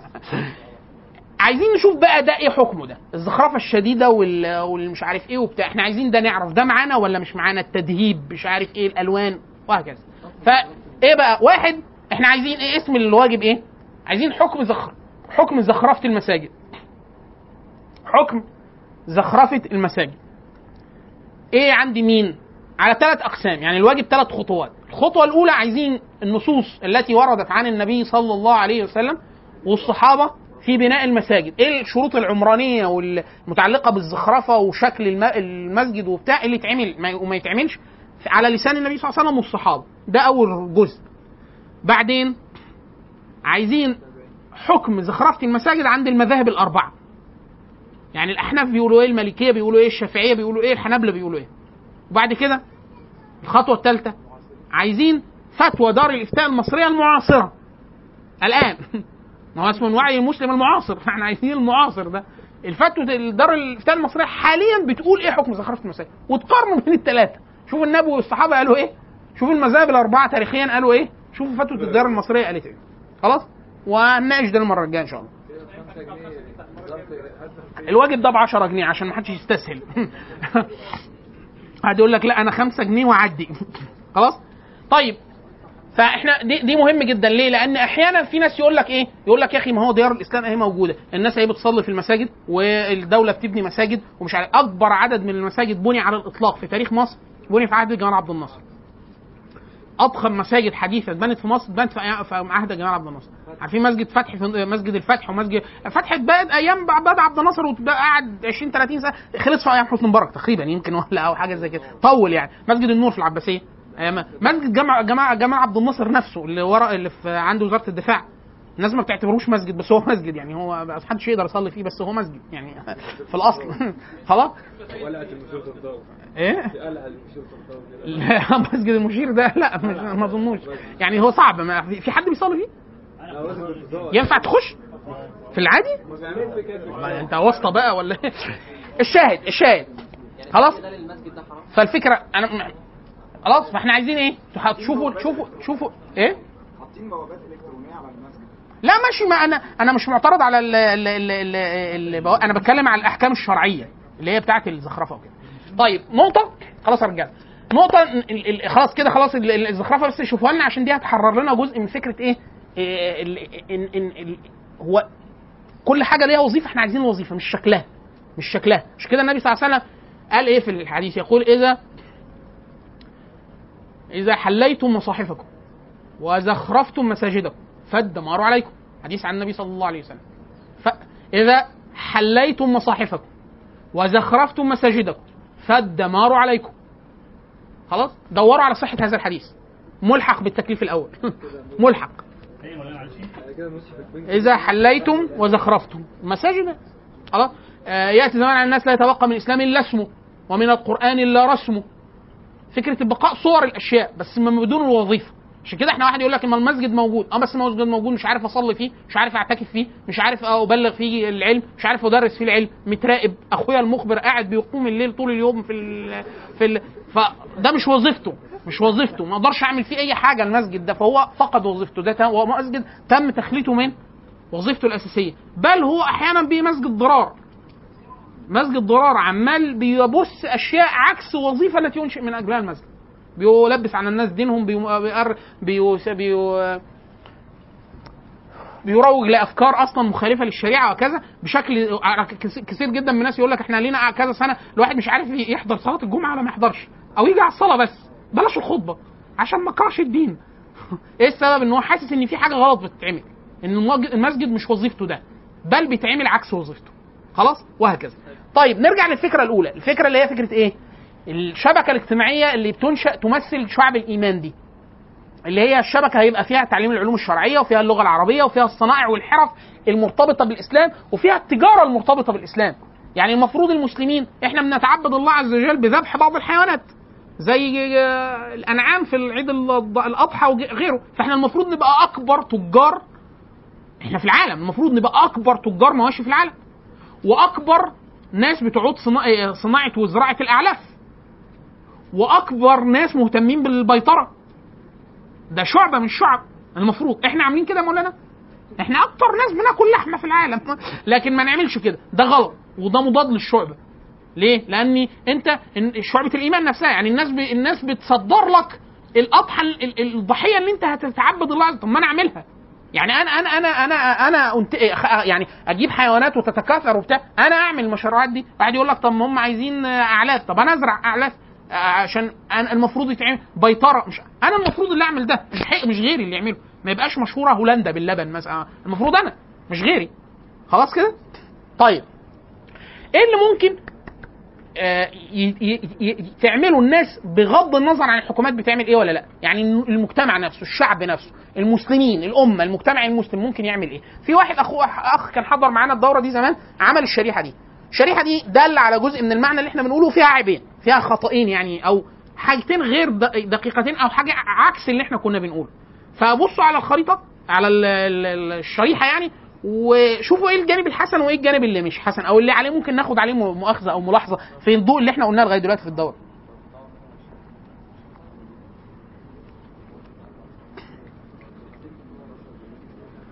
الراجل بيقول لك إحنا إحنا 350 مليون عربي لو تطوع منهم 20 20% لأن إحنا بنقول دايما في قاعدة اسمها 20 80 لو اهتم 20% بشأن المجموع يقوموا ال- المهام الحيوية بتاعتهم.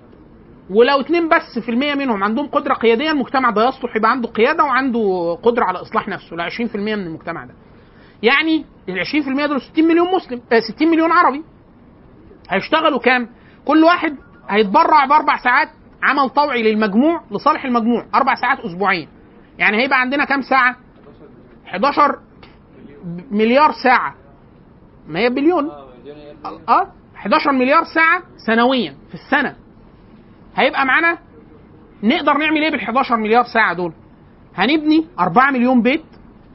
4 مليون بيت يعني كل أسرة فيها أربع خمس تنفار يعني إحنا بنتكلم على إيواء 20 مليون بني آدم. ده في سنة واحدة. سنة واحدة. تعليم 5 مليون و600 ألف طفل منهج رياضيات لعام كامل أو منهج رياضيات لعام كامل. نزرع مليار شجرة. نبني 2 مليون مدرسة. ده مجرد بس إيه؟ لو 20% من العالم العربي بيشتغل للمجموع لصالح الأمة يعني. فين الاستشكال؟ لا دايما يقول لك لا مناقشة في المثال. يعني إحنا هنفترض إن الأرقام دي صحيحة. مش إحنا مش هن... إيه؟ واحد آه واحد ليه افترض إن معنى للناس اللي إحنا عايزين نشغلهم 350 مليون عربي؟ ليه ما قالش المسلمين كلهم؟ ليه ما قالش العالم كله؟ يعني ليه إحنا ما نستغلش الكفار حتى نفسهم؟ لعل, لعل الله عز وجل يهديهم للإسلام فيعملوا للإسلام. يعني أنا دايما أقول لو اليابانيين أسلموا. إحنا يعني كل أخوك المسلم عايز عربية تويوتا. ابعت لي. يعني هيحصل لا مش إحنا ما بنتكلمش طبعا عن عربيات وبتاع. يعني مثلا تخلي اليابانيين أقنعتهم إن الجهاد حلو. فالياباني ده يجاهد هيجاهد بمزاج. صواريخك روبوتاتك يعني هي... إحنا إحنا إحنا هنعلم كف... هنعلم على الكفار. لو الجماعة دول أسلموا. أو مش لازم كلهم يسلموا شركتين ثلاثة يسلموا. وهكذا. أو واحد يقنع بيل جيتس ان هو يسلم. مثلا. إيه؟ لا. غير غير إن هو نفس نجت من النار. بس إحنا مش هن... مش هنسلم عشان هو هيزود الأرباح بتاعتنا. قال لك هو ده هيزود الإيراد. آه خلوه يسلم. لا هي الفكرة إحنا عايزينه يسلم حتى ينجو من النار. ده واحد. خلاص؟ اتنين يس... يسلم بأمواله بارتباطاته بقدرته وهكذا. عايزين الواد آه، اسمه لا مش الواد ده راجل محترم دلوقتي. مارك آه، بتاع الفيس. تخيل ده لو أسلم. خلاص؟ لا مش هنعمل فيسبوك إسلامي. لا فكرة وهكذا يعني. خلاص؟ الألمان لو أسلموا. تخيل الالمان اليابانيين الإمبراطور طلع أسلم والناس اليابانيين دول عملوا زي الاتراك زمان وأسلموا. آه، إيه؟ لا ما تقلقش الكفار كتير يا حبيبي. خلاص؟ وهكذا وهكذا. القصد إن أنت ده ده فالتوسيع ده واحد ده أول است أول استشكال. اثنين الأمثلة اللي ضاربها. يعني إحنا مثلا نبني من 2 مليون مدرسة. ليه يا عم 2 مليون مدرسة؟ إحنا نعمل منهج إسلامي واحد صالح. نعمل حاجة تخرج كادر يعني المدارس هي مش كثره المدارس وإلا مصر فيها عدد كبير من المدارس. لكن ما بتعملش حاجة. الشجر حلو لطيف ما فيش مشاكل. ليه رياضيات؟ يعني ليه ما اخترناش مثلا قرآن حديث بتاع أنا مش معترض على الرياضيات. يعني أنا معترض ان ليه. ليه المثال كان في الرياضيات؟ وإلا عادي يعني ممكن يعني ممكن هو يقول لك لو أنا أنا ما أعرفش لو هو لو سألناه هو هيقول لك لا أنا يعني أنا كنت بقول بقول مثال يعني. لكن أنا قصدي إن هو ده يعني فضول اللي إحنا كنا بنقوله. أنا عندي الأوثق الأوثق إن أنا هو يعرف الحد الإنسان يعرف دينه. لو عرف دينه بعد يقول لك إيه يعني هيعرف دينه إيه كده يحل مسائل الرياضيات اللي هتجيله في امتحان المتر لا ما هو لما يعرف دينه دينه هيحضه على العلم ودينه هيعلمه إن ما لا يتم الواجب إلا به فهو واجب. فهو دينه هيحضه على تعلم الطب والرياضيات وبتاع وهكذا. فالقصد إن ده دي القوة الدافعة اللي تخليه يتعلم أي شيء. خلاص؟ طيب اتفضل. لا ده جايين له. جايين له في الكلام. مثال أخير. على فكرة اللي هو إيه؟ ان دايما إحنا الإنسان يقول لك من المغالطات اللي إحنا بنعملها لما واحد يكون مش عايز يعمل حاجة أنت ك... وأنت في شاب بتبقى في شاب آه، بتمر بكذا مرحلة. مرحلة البطة السعيدة اللي هو إيه؟ قاعد في البيت بتاكل وتشرب بتعمل أي حاجة مش مفيدة وبتاع ولسه مش مدرك بأي مشاكل. أول ما بتقرب من ثانوي جامعة بتعرف إن الدنيا فيها مشاكل وبتبدأ عندك مشاكل أنت نفسيا اللي هي إيه؟ فكرة التحقق الذاتي وعايز تحس بنفسك وبتاع. أول ما بتبدأ تتعرف على الدين وبتاع ب- بتبقى حس إن الدنيا إيه؟ بتتحمس وبتاع بعد ما تتحمس لقد فقعنا في الوخ. يعني أنت إيه؟ ده في حاجات كتير هنعملها. يعني أنت الأول أصلا موضوع الأكل والنوم والكسل والرياضة أنت ما مش قادر تعمل أي حاجة أصلا و... فالدين إداك الشحنة النفسية وفي نفس الوقت آه المسؤولية. فطب إزاي تتخلص من المسؤولية دون الخروج من اللقطة؟ يعني انت عايز تفضل مستمتع بس وما تعملش حاجة وتحس ان انت برضه في الايه؟ في السليم. فتعلق نفسك بشيء محال ان انت تعمله. محال. يعني إيه؟ ده بيسموه يقول لك الاهتمام الاهتمام خارج دايرة التأثير.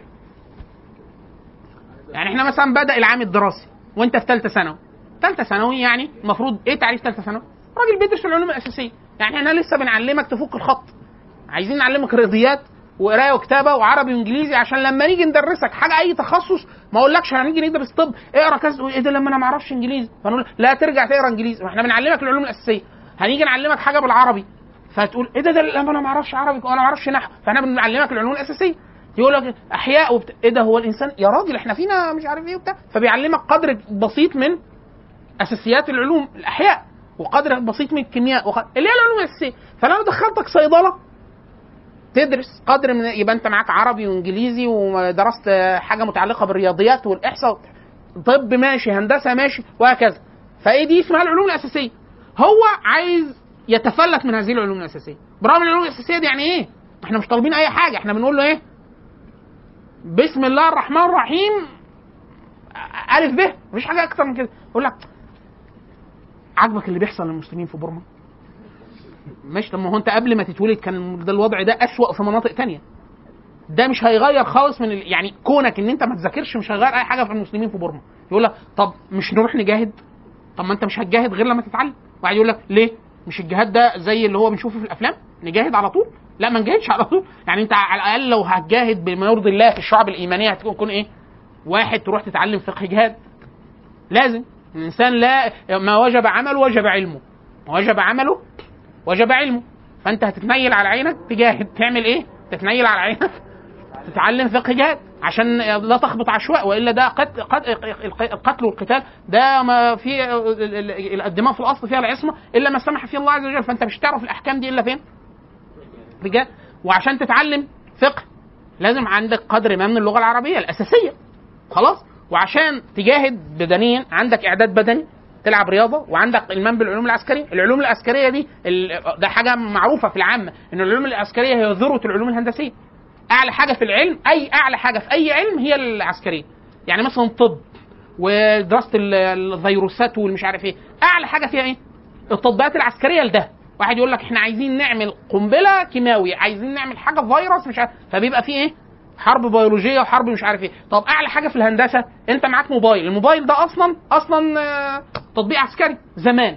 تعرف حد حضر في زمان مسلسل جمعة الشوان. خلاص؟ لما بعتوا جهاز وبتاع ده عارف إيه الجهاز ده؟ اللي هو ال SMS يعني هو ساعتها اللي إحنا المخابرات خدته من المخابرات الثانية كانوا فرحانين قوي اثنين مخابرات ان هو خدوا جهاز بيبعت SMS واللي هو مع حاليا مع أي عيل بيقول له إحنا رايحين البلياردو النهارده ولا مش رايحين؟ ده اللي هو كان مخابرات دول. ليه؟ ده التطبيق العسكري وقتها. بي civil بعد كده تطبيق مدني. فانت حاليا لو هتدرس علوم مش هتدرس حاجة غير اللي موجود. يعني واحد يقول لك إحنا هندرس علوم عسكرية. اللي هي إيه؟ اللي هي إيه؟ أعلى حاجة في الهندسة الميكانيكية هي تطبيقات سواء المدرعات أو الصاروخ وبتاع. اللي هو إحنا بندرس أساسياته في الهندسة الميكانيك الميكانيك- الميكانيكية. أعلى حاجة مش عارف بتاع مش عارف إيه دي تطبيقات واحد هيدرس جغرافيا. أعلى حاجة في الجغرافيا إيه؟ تدرس توبولوجي وبتاع. الحقيقة اللي التطبيقات العسكرية على. هو هو كل ده. فأنت ما دام ما عملتش السهل هتتعين تنيل على عينك تعمل الصعب. أكيد لا. فإحنا بنقول له إيه؟ اعمل السهل الأول. واحد طب ما إحنا هنضيع وقت مش هنروح نجاهد لا ما أنت مش مش مش مطلوب بحاجة. خلص الأول ده يقول لك طب ما إحنا هنطول. لا خلصهم بسرعة. أنت راجل مجتهد وعايز تجاهد في سبيل الله اعملهم في ثلاث شهور وهتروح للمستوى اللي بعده. يعني تعلم لغة عربية وإنجليزي كويس نبدأ نقليك نقريك آه، مراجع في ده. خلصت المرجع الأول خلاص. ما هي ده علم زي أي علم. لكن هو متعلق بيه ليه؟ ليه ليه يقول لك إحنا يجب يجب نجاهد تقول له طب إحنا نقدر؟ يقول لك آه بص أنت متخاذل. طب وأنت حضرتك إيه؟ قال لك أنا بروح أعلم على كل الناس إنهم متخاذلين بس ما بعملش حاجة. يعني هي الفكرة في إيه؟ اللي هي فكرة خارج دايرة التأثير. لا أنت المفروض اعمل بس اللي في دايره التاثير ولا تسال لو خلصتها تسال تسأل على اللي بعدها. خلصتها تسأل على اللي بعدها. خلصتها. عشان كده تخيل لو واحد في أولى ابتدائي. في أولى ابتدائي قال لك إحنا مش هندرس طب والناس بتموت قدامك وبتاع وأنت بكيت وهو بكى هل ده هيغير حاجة؟ هنقول له إيه؟ برضه هتدرس ألف بطة ب ألف أرنب ب بطة وأمل وعمر. معرفش دلوقتي بيه إيه أكيد جمانه وياسر مثلا حاجة كده. لكن في الآخر برضه هتدرس ده. واحد يقول لك وهدرس جغرافيا وهدرس والناس وبتموت. برضه هتتنيل على عينك تدرس الأساسيات. لا. واحد يقول لك طب ينفع اختصرهم؟ آه ينفع. انت خلاص بقى إحنا عايزين نلحق الناس. فبدل ما كنت هتدرس ست سنين ابتدائي وست اعدادي وثانوي وسبعة طب عشان تطلع لسه بسم الله الرحمن الرحيم في الطب هنعمل كام سنة يا مولانا؟ سبعة وستة 14 وستة. خلاص يلا 10 سنين. يقول لك بس الناس هتفضل بتموت. بس إحنا ما ينفعش نخليك تعالج الناس دلوقتي كده. نفس الحكاية ينسحب على الجهاد نفس الحكاية ينسحب على تعليم الناس العلم. واحد يقول لك الناس كلها جهلة. والدين وبتاع. إيه؟ أعلمهم. طب ما تتعلم أنت الأول. لا ما فيش وقت. ما فيش وقت. نفس الكلام ده ينسحب على كل حاجة ينسحب على الجهاد وينسحب على معالجة الناس في الطب وينسحب على تعليم الناس العلم وينسحب على العلوم تعليم الناس الطب وإنقاذ الناس في المستشفيات وبتاع. كل حاجة أنت مش مطالب ما دام أنت ما عندكش الم- الم- الم- الملكة ولا العلم. طب أنا مش مطالب هفضل مش مطالب؟ لا أنت هتطالب على الطلب. يعني أنت تذاكر. واحد يقول لك طب ما هم يفضلوا يموتوا لغاية ما اخلص كلية الطب. أه، ما خلاص ما تقدرش تعمل لهم أزيد من كده. يعني الناس حاليا آه أحمد ده بيدرس طب. الناس بتموت يا أحمد دلوقتي؟ بيموتوا. أنت عليك حاجة؟ بس تروح تستعجل بسرعة مش عايزين تكويع. يعني خلاص ليه؟ هو الراجل ده عارف إن الناس بتموت قبل ما يخش الكلية وهيفضلوا يموتوا وهو في الكلية وهيفضلوا يموت بعد ما يتخرج. لو ما قدرش يعمل حاجة بعد ما يتخرج برضه. بعد ما يتخرج هو كده خلص ست سنين. يقدر يمد إيده على عيان؟ يبقى نقطعها له ما يقدرش. لازم ياخد سنة امتياز. بعد ما يخلص يقولوا له خلاص كده عرفت الأساسيات؟ كده أنت محو أمية طبية. نعمل إيه بقى؟ يتخصص. يروح يشوف إيه؟ يقول لك خلاص تصدق أنا اكتشفت إن أنا هبقى عظام ولا بطنة ولا عيون يبدأ يتفرع. كل ده والناس إيه؟ بتموت. طب إحنا إيه؟ هو لا ما لا يتم الواجب إلا به فهو واجب يفضل يعمله. طب والناس في ناس تانية بتعاني. طب والفرض الكفاية ما خلاص ده اللي موجود. ده ينسحب على كل الحاجات. خلاص كده؟ طيب المثال الأخير فكره الفعل المجتمعي أو الفعل الفردي. الراجل ده اللي في الصورة رجل هندي. الرجل الهندي ده ليه قصة مشهورة وما أظن ممكن يكون حضراتكم عرضتوا القصة قبل كده. هو راجل كان زوجته بيحبها جدا وبتاع وكانت مريضة. هو قاعد في قرية فقيرة في الهند أقرب مستشفى يروحها بينها وبينه جبل بينه وبين المستشفى جبل. فلازم يمشي ثلاث ساعات حوالين الجبل. الطريق الجبل ده لو في طريق معبد وسط الجبل المساحه المسافة تتقطع في ثلث ساعة بس ويوصل على طول. خلاص؟ مراته عيد راحوا ودوها رجعوها. عيد تاني وهم راحوا ماتت في السكة. عشان المسافه طويلة ثلاث ساعات يروحوا. الراجل حزن جدا على مراته بيحبها وبتاع. راح إيه؟ قال المفروض ال- هذه هذه يعني كارثة الإنسانية يجب ألا تتكرر. و- وفاء بحق زوجته قال أنا هحفر طريق هشق طريق وسط الجبل لوحده. قعد كام سنة يوميا بيحفر في الطريق؟ 22 سنة. حاجة و20 سنة. إيه بيعمل إيه ده؟ كل يوم يصحى ياخد الفاس يقعد يهد في الجبل 22 سنة لغاية ما عمل الطريق. وطبعا راجل مشهور جدا وبتاع إن هو عمل عمل إيه؟ عمل هنا واحد إيه الملاحظات على القصة؟ واحد الراجل ده له عزيمة خارقة. يعني راجل 22 سنة جلد والتزام وبتاع. اتنين إن الناس اللي القرية اللي هو عايش وسطها الناس دول عالم معفنين بصراحة يعني بدون أي ليه؟ راجل لا ده كان راجل معدي ما أنا راجل كبير في السن راجل كباره ماسك فاس. كل يوم ليك مده 20 22 سنة عمال أحفظ. ما فيش واحد يجي يقول لي أشيل عنك يا عم الحاج. طب أنت بتعمل إيه؟ طب مين مزعلك؟ طب يضرب معاه فاسين يعني هو لو راجل قاعد 22 سنه 22 سنة بيع. لو واحد تاني كان معاه كانوا خلصوا في 11 وال 11 دول عملوا فيهم شيء طب لو كانوا 10 إحنا كنا خلصنا كده في سنة؟ سنتين؟ سنتين. طب لو كانوا 100 إيه؟ هنا بقى السؤال. السؤال الثالث إن هو نرجع لأول محاضرة أول خالص محاضرة. إن المباشرة جدا للعمل بدون استيفاء جانب التفكير بيخلي العمل يتضخم جدا في المجهود. أنا لو أنا كنت مكان الراجل ده ومع معايا لغة يعني لغة هؤلاء القوم كنت ممكن أعمل اللي هو عمله ده في 22 سنة تقريبا في أربع شهور أو خمس شهور. ممكن أقل. ليه؟ أعمل إيه؟ أنا بدنيا ما أقدرش يجي لي حمونيل يا فندم لو عملت كده. آه حساس أنا الحرارة ما أقدرش. طيب أمال أعمل إيه؟ أنا هقعد ثلاث شهور ادي محاضرات أعمل دورة تأسيس وعي الهند المعاصر. هو دايما يقول لك في خطة خطة واحد إيه اللي هي بيسموها إيه؟ تطوير الص... آه، آه، توريط الصالحين. لو قلت ورطوا. أنتوا قاعدين كنتوا مش عارفين. جيتوا الدورة. أنا بورطكم اتورطتوا. فانتوا إيه؟ إيه ده؟ إحنا المفروض نعمل. طب نعمل إيه؟ تشبيك الصالحين. تقول له بص انت بتحب إيه؟ في ناس بقى بتعمل مش عارف إيه في ناس هنا مش عارف إيه تشبكهم. وبعد كده تكفير الصالحين. تكسرهم اللي هو بيسموها إيه؟ إيه، بيسموها تكفير الأقلية المهتمة. بدل ما هم في أنتوا دلوقتي مش عارف كام 100 واحد ولا 200 واحد لا خليكم 400 500 وبتاع. فلو قعدنا سنة كده بي في 10000 واحد مهتم بقضية معينة لو حشدناهم لحاجة عايزين نعمل بقى حاجة وقف خيري لكذا شوية دكاترة نورطهم نعمل وقف آه، للي مش عارف الدكاتره حاجة مش عارف كده نبقى إيه؟ بدل ما بكلم واحد ولا اثنين ولا ثلاثة المدة اللي أنا عملتها لو أنا قعدت اهتميت بالموضوع لوحدي مش هخلص.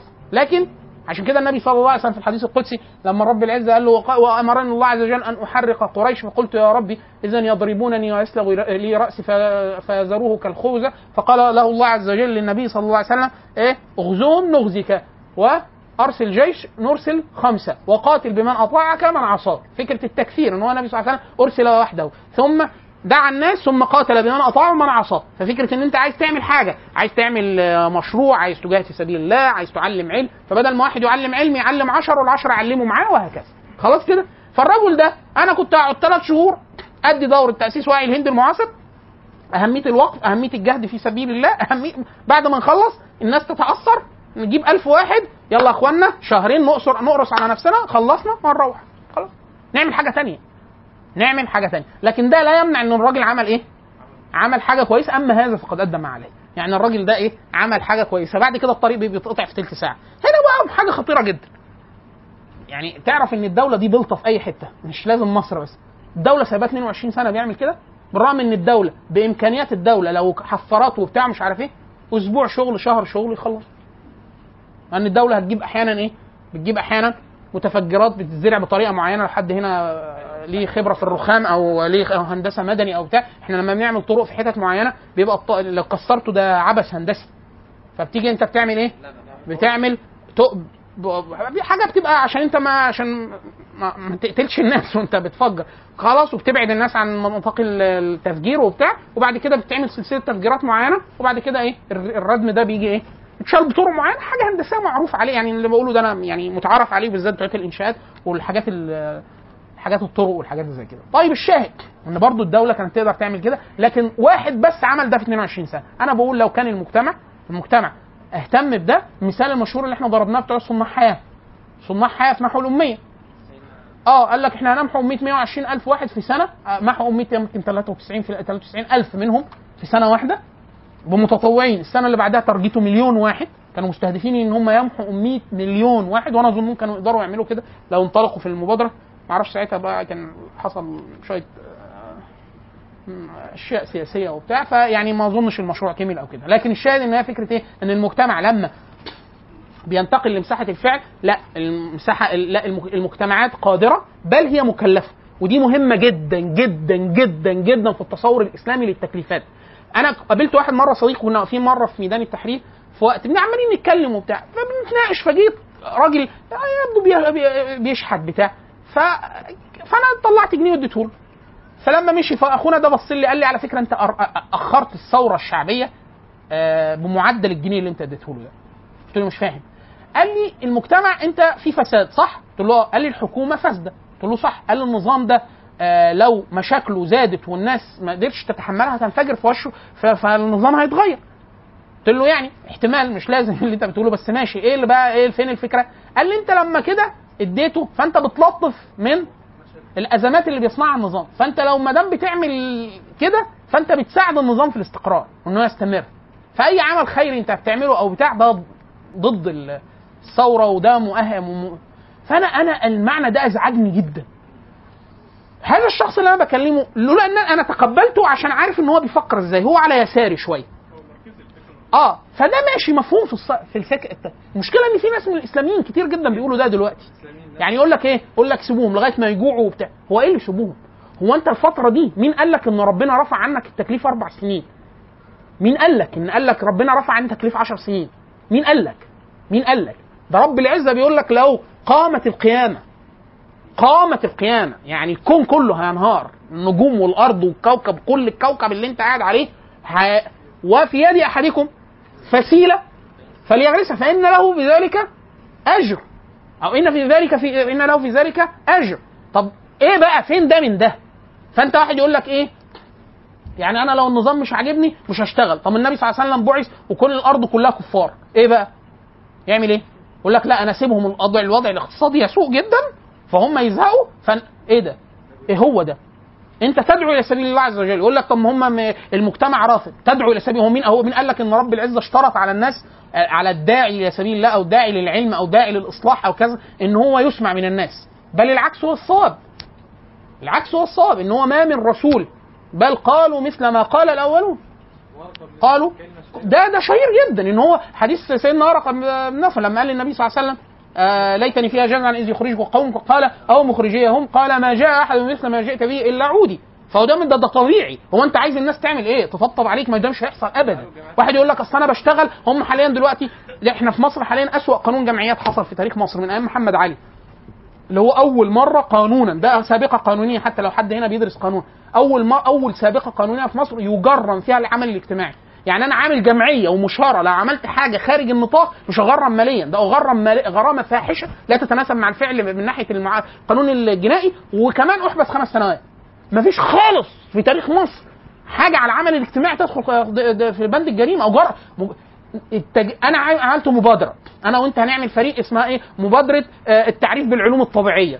وهنعمل محاضرات وندعو على الفيس وننزل نعمل إيفنتات وبتاع. القانون الحالي يطال هذه المبادرات مجرمة. كلنا نتسجن خمس سنين. كلنا. واحد يقول لك إيه؟ طيب أهو أهو مش أنت اللي أهو قفلها من عنده. أهو أجي قفلها مفيش كده. مفيش كده. برضه هتعمل. أنت تتلطف بقى. عشان كده أصحاب الكهف قال له إيه؟ فليتلطف. ولا يشعرن يعني أنت بقى مش لازم تبقى غشيم. واحد يقول لك إيه؟ أهو هم دلوقتي سامحين بالجهاد يبقى ما نجاهدش وهخليها في وشهم. ربنا هيولعهم وإن شاء الله نخش الجنة إحنا. مفيش كده. واحد يقول لك إيه؟ طب أمال إيه؟ قول بقى هتجاهد آه هنجاهد واحد يقول لك طب هتعملها إزاي دي؟ أنت أهو زي ما إحنا قلنا تتعلم فقه الجهاد وتعمل إعداد بدني تتعلم العلوم العسكريه واحد طب الحمد لله جبتها من عندك تعرف تعمل إعداد بدني دلوقتي؟ هيمسكوك. ليه؟ هو انت لازم تعمل صالة الجيم اللي هتعملها يبقى مكتوب عليها صالة إعداد الج- الجيم لاعاده الخلافه ال- إيه إيه ده؟ يعني ما- تروح تبعت SMS للظابط أحسن تعمل تبعت له فيها ال location. يعني ما فيش كده. تروح تتنيل على عينك تلعب باركور تعمل. self defense حاجة يعني هو انت لازم تبقى غشيم قوي في الدخل يعني روح اعمل أي حاجة واحد يقول لك نعمل فقه دورة فقه الجهاد لتدمير ال... إيه ده؟ يعني مفيش كده مفيش حد بيقول كده خلاص ده هو النبي صلى الله عليه رب العزة لما قال رب العزة قال لسيدنا موسى وهارون فإيه؟ فقول له قولا لينا يعني هو حتى انت في اسوء الأحوال ما فيش ما واحد من خلفاء ابن العباس دخل عليه واحد من ال- الوعاظ فقال له يعني إني فمشدد لك في المقولة هيقول له كلام هيسم بدنه يعني فقال له إن الله عز وجل أرسل من هو خير منك لمن هو شر مني وقال له فقول له قولا لينا لعله يتذكر. يعني هو رب العزة كان باعت موسى. موسى وهارون ده كليم الله آه، من أولي العزم من الرسل سيدنا موسى موسى بعته لفرعون مفيش اسوء من كده قال له إيه؟ قال له كلمه كويس. اما تروح كلمه كويس. ليه؟ هو رب العزة مش عارف ان فرعون فرعون مش عارف ان هو كافر ومش عارف ان هو مش هيآمن ومش الله عز وجل يعلم مقال الأم... الله عز وجل كتب أقدار العباد قبل أن يخلق آدم ب ألف سنة. خلاص الموضوع خلصان. طب هو ليه رب العزة قال له كده؟ دي سنن الكون ودي الشريعة وده ك... وده هدي الرسل. خلاص؟ النبي صلى الله عليه وسلم كان بيكلم الوليد بن المغيرة فلما خلص كلامه قال له قال له فرغت يا أبا الوليد؟ وابو لؤلؤ ده ده من صناديد الكفر وبتاع وهكذا فالشاهد إن هي إيه؟ إن هي زي الإمام الشيخ الشعراوي الله يرحمه كان ليه كلام طيب جدا في تفسير إن الذين توفاهم الملائكة آه، الملائكة ظالم آه، أنفسهم قالوا فيما كنتم قالوا كنا مستضعفين في الأرض قالوا لم تكن أرض الله واسعه فتهاجروا فيها الآية فهو كان يقول إيه؟ آه، فيقول يقول لواحد يقول لك أنا مش قادر اهاجر البلد صعبة وبتاع مش عارف إيه لما يكون بلد مستضعف فيها ولا يستطيع إقامة شرائع دينه ولا بتاع مش عارف إيه فخلاص هو وجب عليه في أحكام الهجرة انه يخرج وبتاع. فلو ما خرجش يأثم. خلاص؟ بل يعني آه، يعني لهم عذاب شديد جدا في الآية وبل يعني قال إن هم عذبوا يعني. فواحد يقول لك إيه الش- الش- الشيخ الشعراوي بيقول إيه واحد يقول لك أنا خلاص مش قادر أخرج. يقول لك لا تحتاج. الشعراوي راجعوا تفسير الشعراوي لهذه الايه يقول لك إيه؟ يعني إيه؟ ما تقوليش أنا مش قادر أخرج أصل مانعيني من السفر في المطار لا تضرب لك جواز سفر تعمل لك مش عارف. الشيخ الشعراوي هو بيقول كده. فهي الفكرة في إيه؟ إن أنت أي واحد يقول لك إيه؟ ما هو الواقع اللي إحنا عايشينه الواقع ده مش أسوأ واقع. لسه الدنيا هتتطربع على دماغك أكتر من كده. هتبقى طين بعد كده أنت من مين قال؟ حديث النبي صلى الله عليه وسلم ما من زمان يأتي إلا الزمان الذي بعده أخ... شر منه. فده بالإجماع كده اجمالا إن أهل العلم بيقلوا الخير بيقل في الأمة وبتاع. لكن لا تزال طائفة من الامه على الحق. لا تزال طائفة من الامه تقاتل على الحق. فأنت تشوف لك حتة تبقى مع هذه الطائفة أو تحاول تبقى. لكن مفيش حاجة اسمها إيه؟ طب مش لاعب. والله عايزين لهم تخرب وبتاع. مش هم؟ يشيلوا الناس. هو إيه؟ هو إيه؟ هو أنت كنت عارف لما العيال صغيرة بيلعبوا مع بعض يقول لك إيه؟ طب خد خصامك. مش لاعب. هو إيه؟ مفيش كده.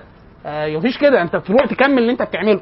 علم تتعلمه آه، سواء خير بتدل عليه تدل. دل على الله عز وجل تدل على الله عز وجل. عمل خيري تعمله. آه، شركة عايز تنشئها تنشئها. علم تقني عايز تتعلمه تعمله. آه، شبكة اجتماعية عايز تقيمها في مجتمع مهترئ زي كده تعملها. ليه؟ آه، إن يعني إن الله عز وجل الأرض لله يورثها لمن يشاء. فأنت ما تعرفش أنت ما تتألاش على الله. فتقول له لا أنا أنا عايز أشتغل في تكييف. لا هاتوا لي تكييف. لي الكفار.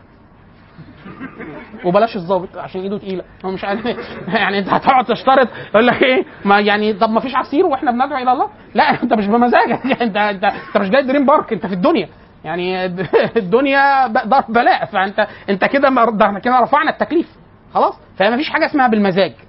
انت هتشتغل هتشتغل يعني إيه بما يرضي الله. الراجل ساعتها في ناس أنا كتير جدا يقول لك لا إحنا قاعدين قاعدين لغاية ما آه خلاص شوف لما النظام يتأزم قوي. وانت متصور ان هو الواقع الشبكة الاجتماعية حاليا مهترئه لما تهترئ أكتر تيجي انت تصلح المجتمع هيتصلح. أما المجتمع فيه 60 مليون واحد ما بيعرفش يقرأ ويكتب. 60 مليون أمي. يعني اللي هو الناس بتفخر يقول لك إحنا 100 مليون. مع 60 مليون ما بيعرفش يقرأ ويكتب. يعني أنت فرحان بيهم ليه؟ يعني فرحان. 60 مليون واحد ما بيعرفش يقرأ ويكتب. خلاص؟ ده غير الضعف التقني ده غير الجهل بالشريعة ده غير الاعتداء على محارم الله عز وجل والمعاصي وكذا. كل ده. فانت متصور إيه بقى؟ لو المجتمع ده ساء مرة واثنين وثلاثة وأربعة عن كده وبقى افقر من كده وأجهل من كده إيه بقى؟ هيتصلح يعني؟ مش ممكن. خلاص؟ فهي دي فكرة مهمة جدا. هي فكرة إيه؟ ان هو انت بتعمل بتعمل لله عز وجل. بتعمل لله عز وجل. العمل ده مش بمزاجك. هي دي مهمة جدا. مش بمزاجك. ومش بالشروط اللي انت ترتقيها انت هتشتغل بمزاجك أو مش بمزاجك. طبقا لقواعد صاحب الشريعة. إحنا كان في واحد ش- الشيخ ربنا يبارك فيه. ساعتها كنت ابتديت خلاص أنا راجل في الأصل بدرس هندسة بعد كده أدرس علوم شرعية ولغة عربية وابتديت أمشي سكة تانية. من باب ان هي فرض كفائي فمرة بقول له بقول له أنا أحيانا الشيطان بيجي لي. قول لي أنا طب أنا دلوقتي آه خلصت الكلية واتأخرت في هندسة. فأنا دلوقتي ببدأ حياتي من الأول جديد عشان أدرس علوم شرعية ولغة عربية وبتاع. ليه ده كله؟ وبعد كده ممكن بعد ما أعمل ده كله الظروف العامة تتغير فيبقى هو ضيعت حياتي. فهو الراجل يعني يعني انزعج كده. قال لي إيه ده؟ هو لعب عيال ولا إيه؟ قال لي مش بمزاج. قال لي ده فرض عين عليك دلوقتي. أنت خلاص الفروض الكفائيه لما بيكون أنت على البر. لكن أنت ما دخلت ما دام دخلت في شيء بتعين عليك. لأن أنت معاك القدرة والذهن والوقت يبقى أنت خلاص متعين عليك. وأنت هتقول له هتقول لربنا إيه؟ لا خلاص مش مش لا مش هشتغل أنت عبد. فهو ساعتها كان يقول لي يا حبيبي إحنا عبيد. عارف يعني إيه عبد؟ قال لي إحنا عشان بس أنت نشأت ما فيش رق ولا بتاع. عبد يعني صاحبه يسيبه في الحتة دي؟ أرجع عليك في الحتة دي. أمشي ما الاقيكش اتحركت. ما تعرفش تتحرك غير لما تقول لي. فقال لي انت ليه مش متصور ان انت عبد مش بمزاجك؟ انت ما دام فرض عين ربنا عز وجل وضعك في هذا. فواحد يقول لك إيه؟ طب ما فيش حاجة أسهل من كده؟ لا ما فيش حاجة أسهل من كده. انت ده اللي بتحسنه. في غيرك بيعمل حاجة تانية. في غيرك بيعمل حاجة تانية. آه هم لو رب العزة مديك إيه؟ ليك مديك بصر وصحة وذهن ومال وظرف ما, انت عايز تتحرك فيه عشان يسألك عليه. وهكذا. ويسال وهكذا. خلاص. طيب نتوقف عند هذا الحد. المرة الجاية إن شاء الله نبدأ في شبه القارة الهندية. سبحانك اللهم وبحمدك أشهد أن لا إله إلا أنت أستغفرك وأتوب إليك.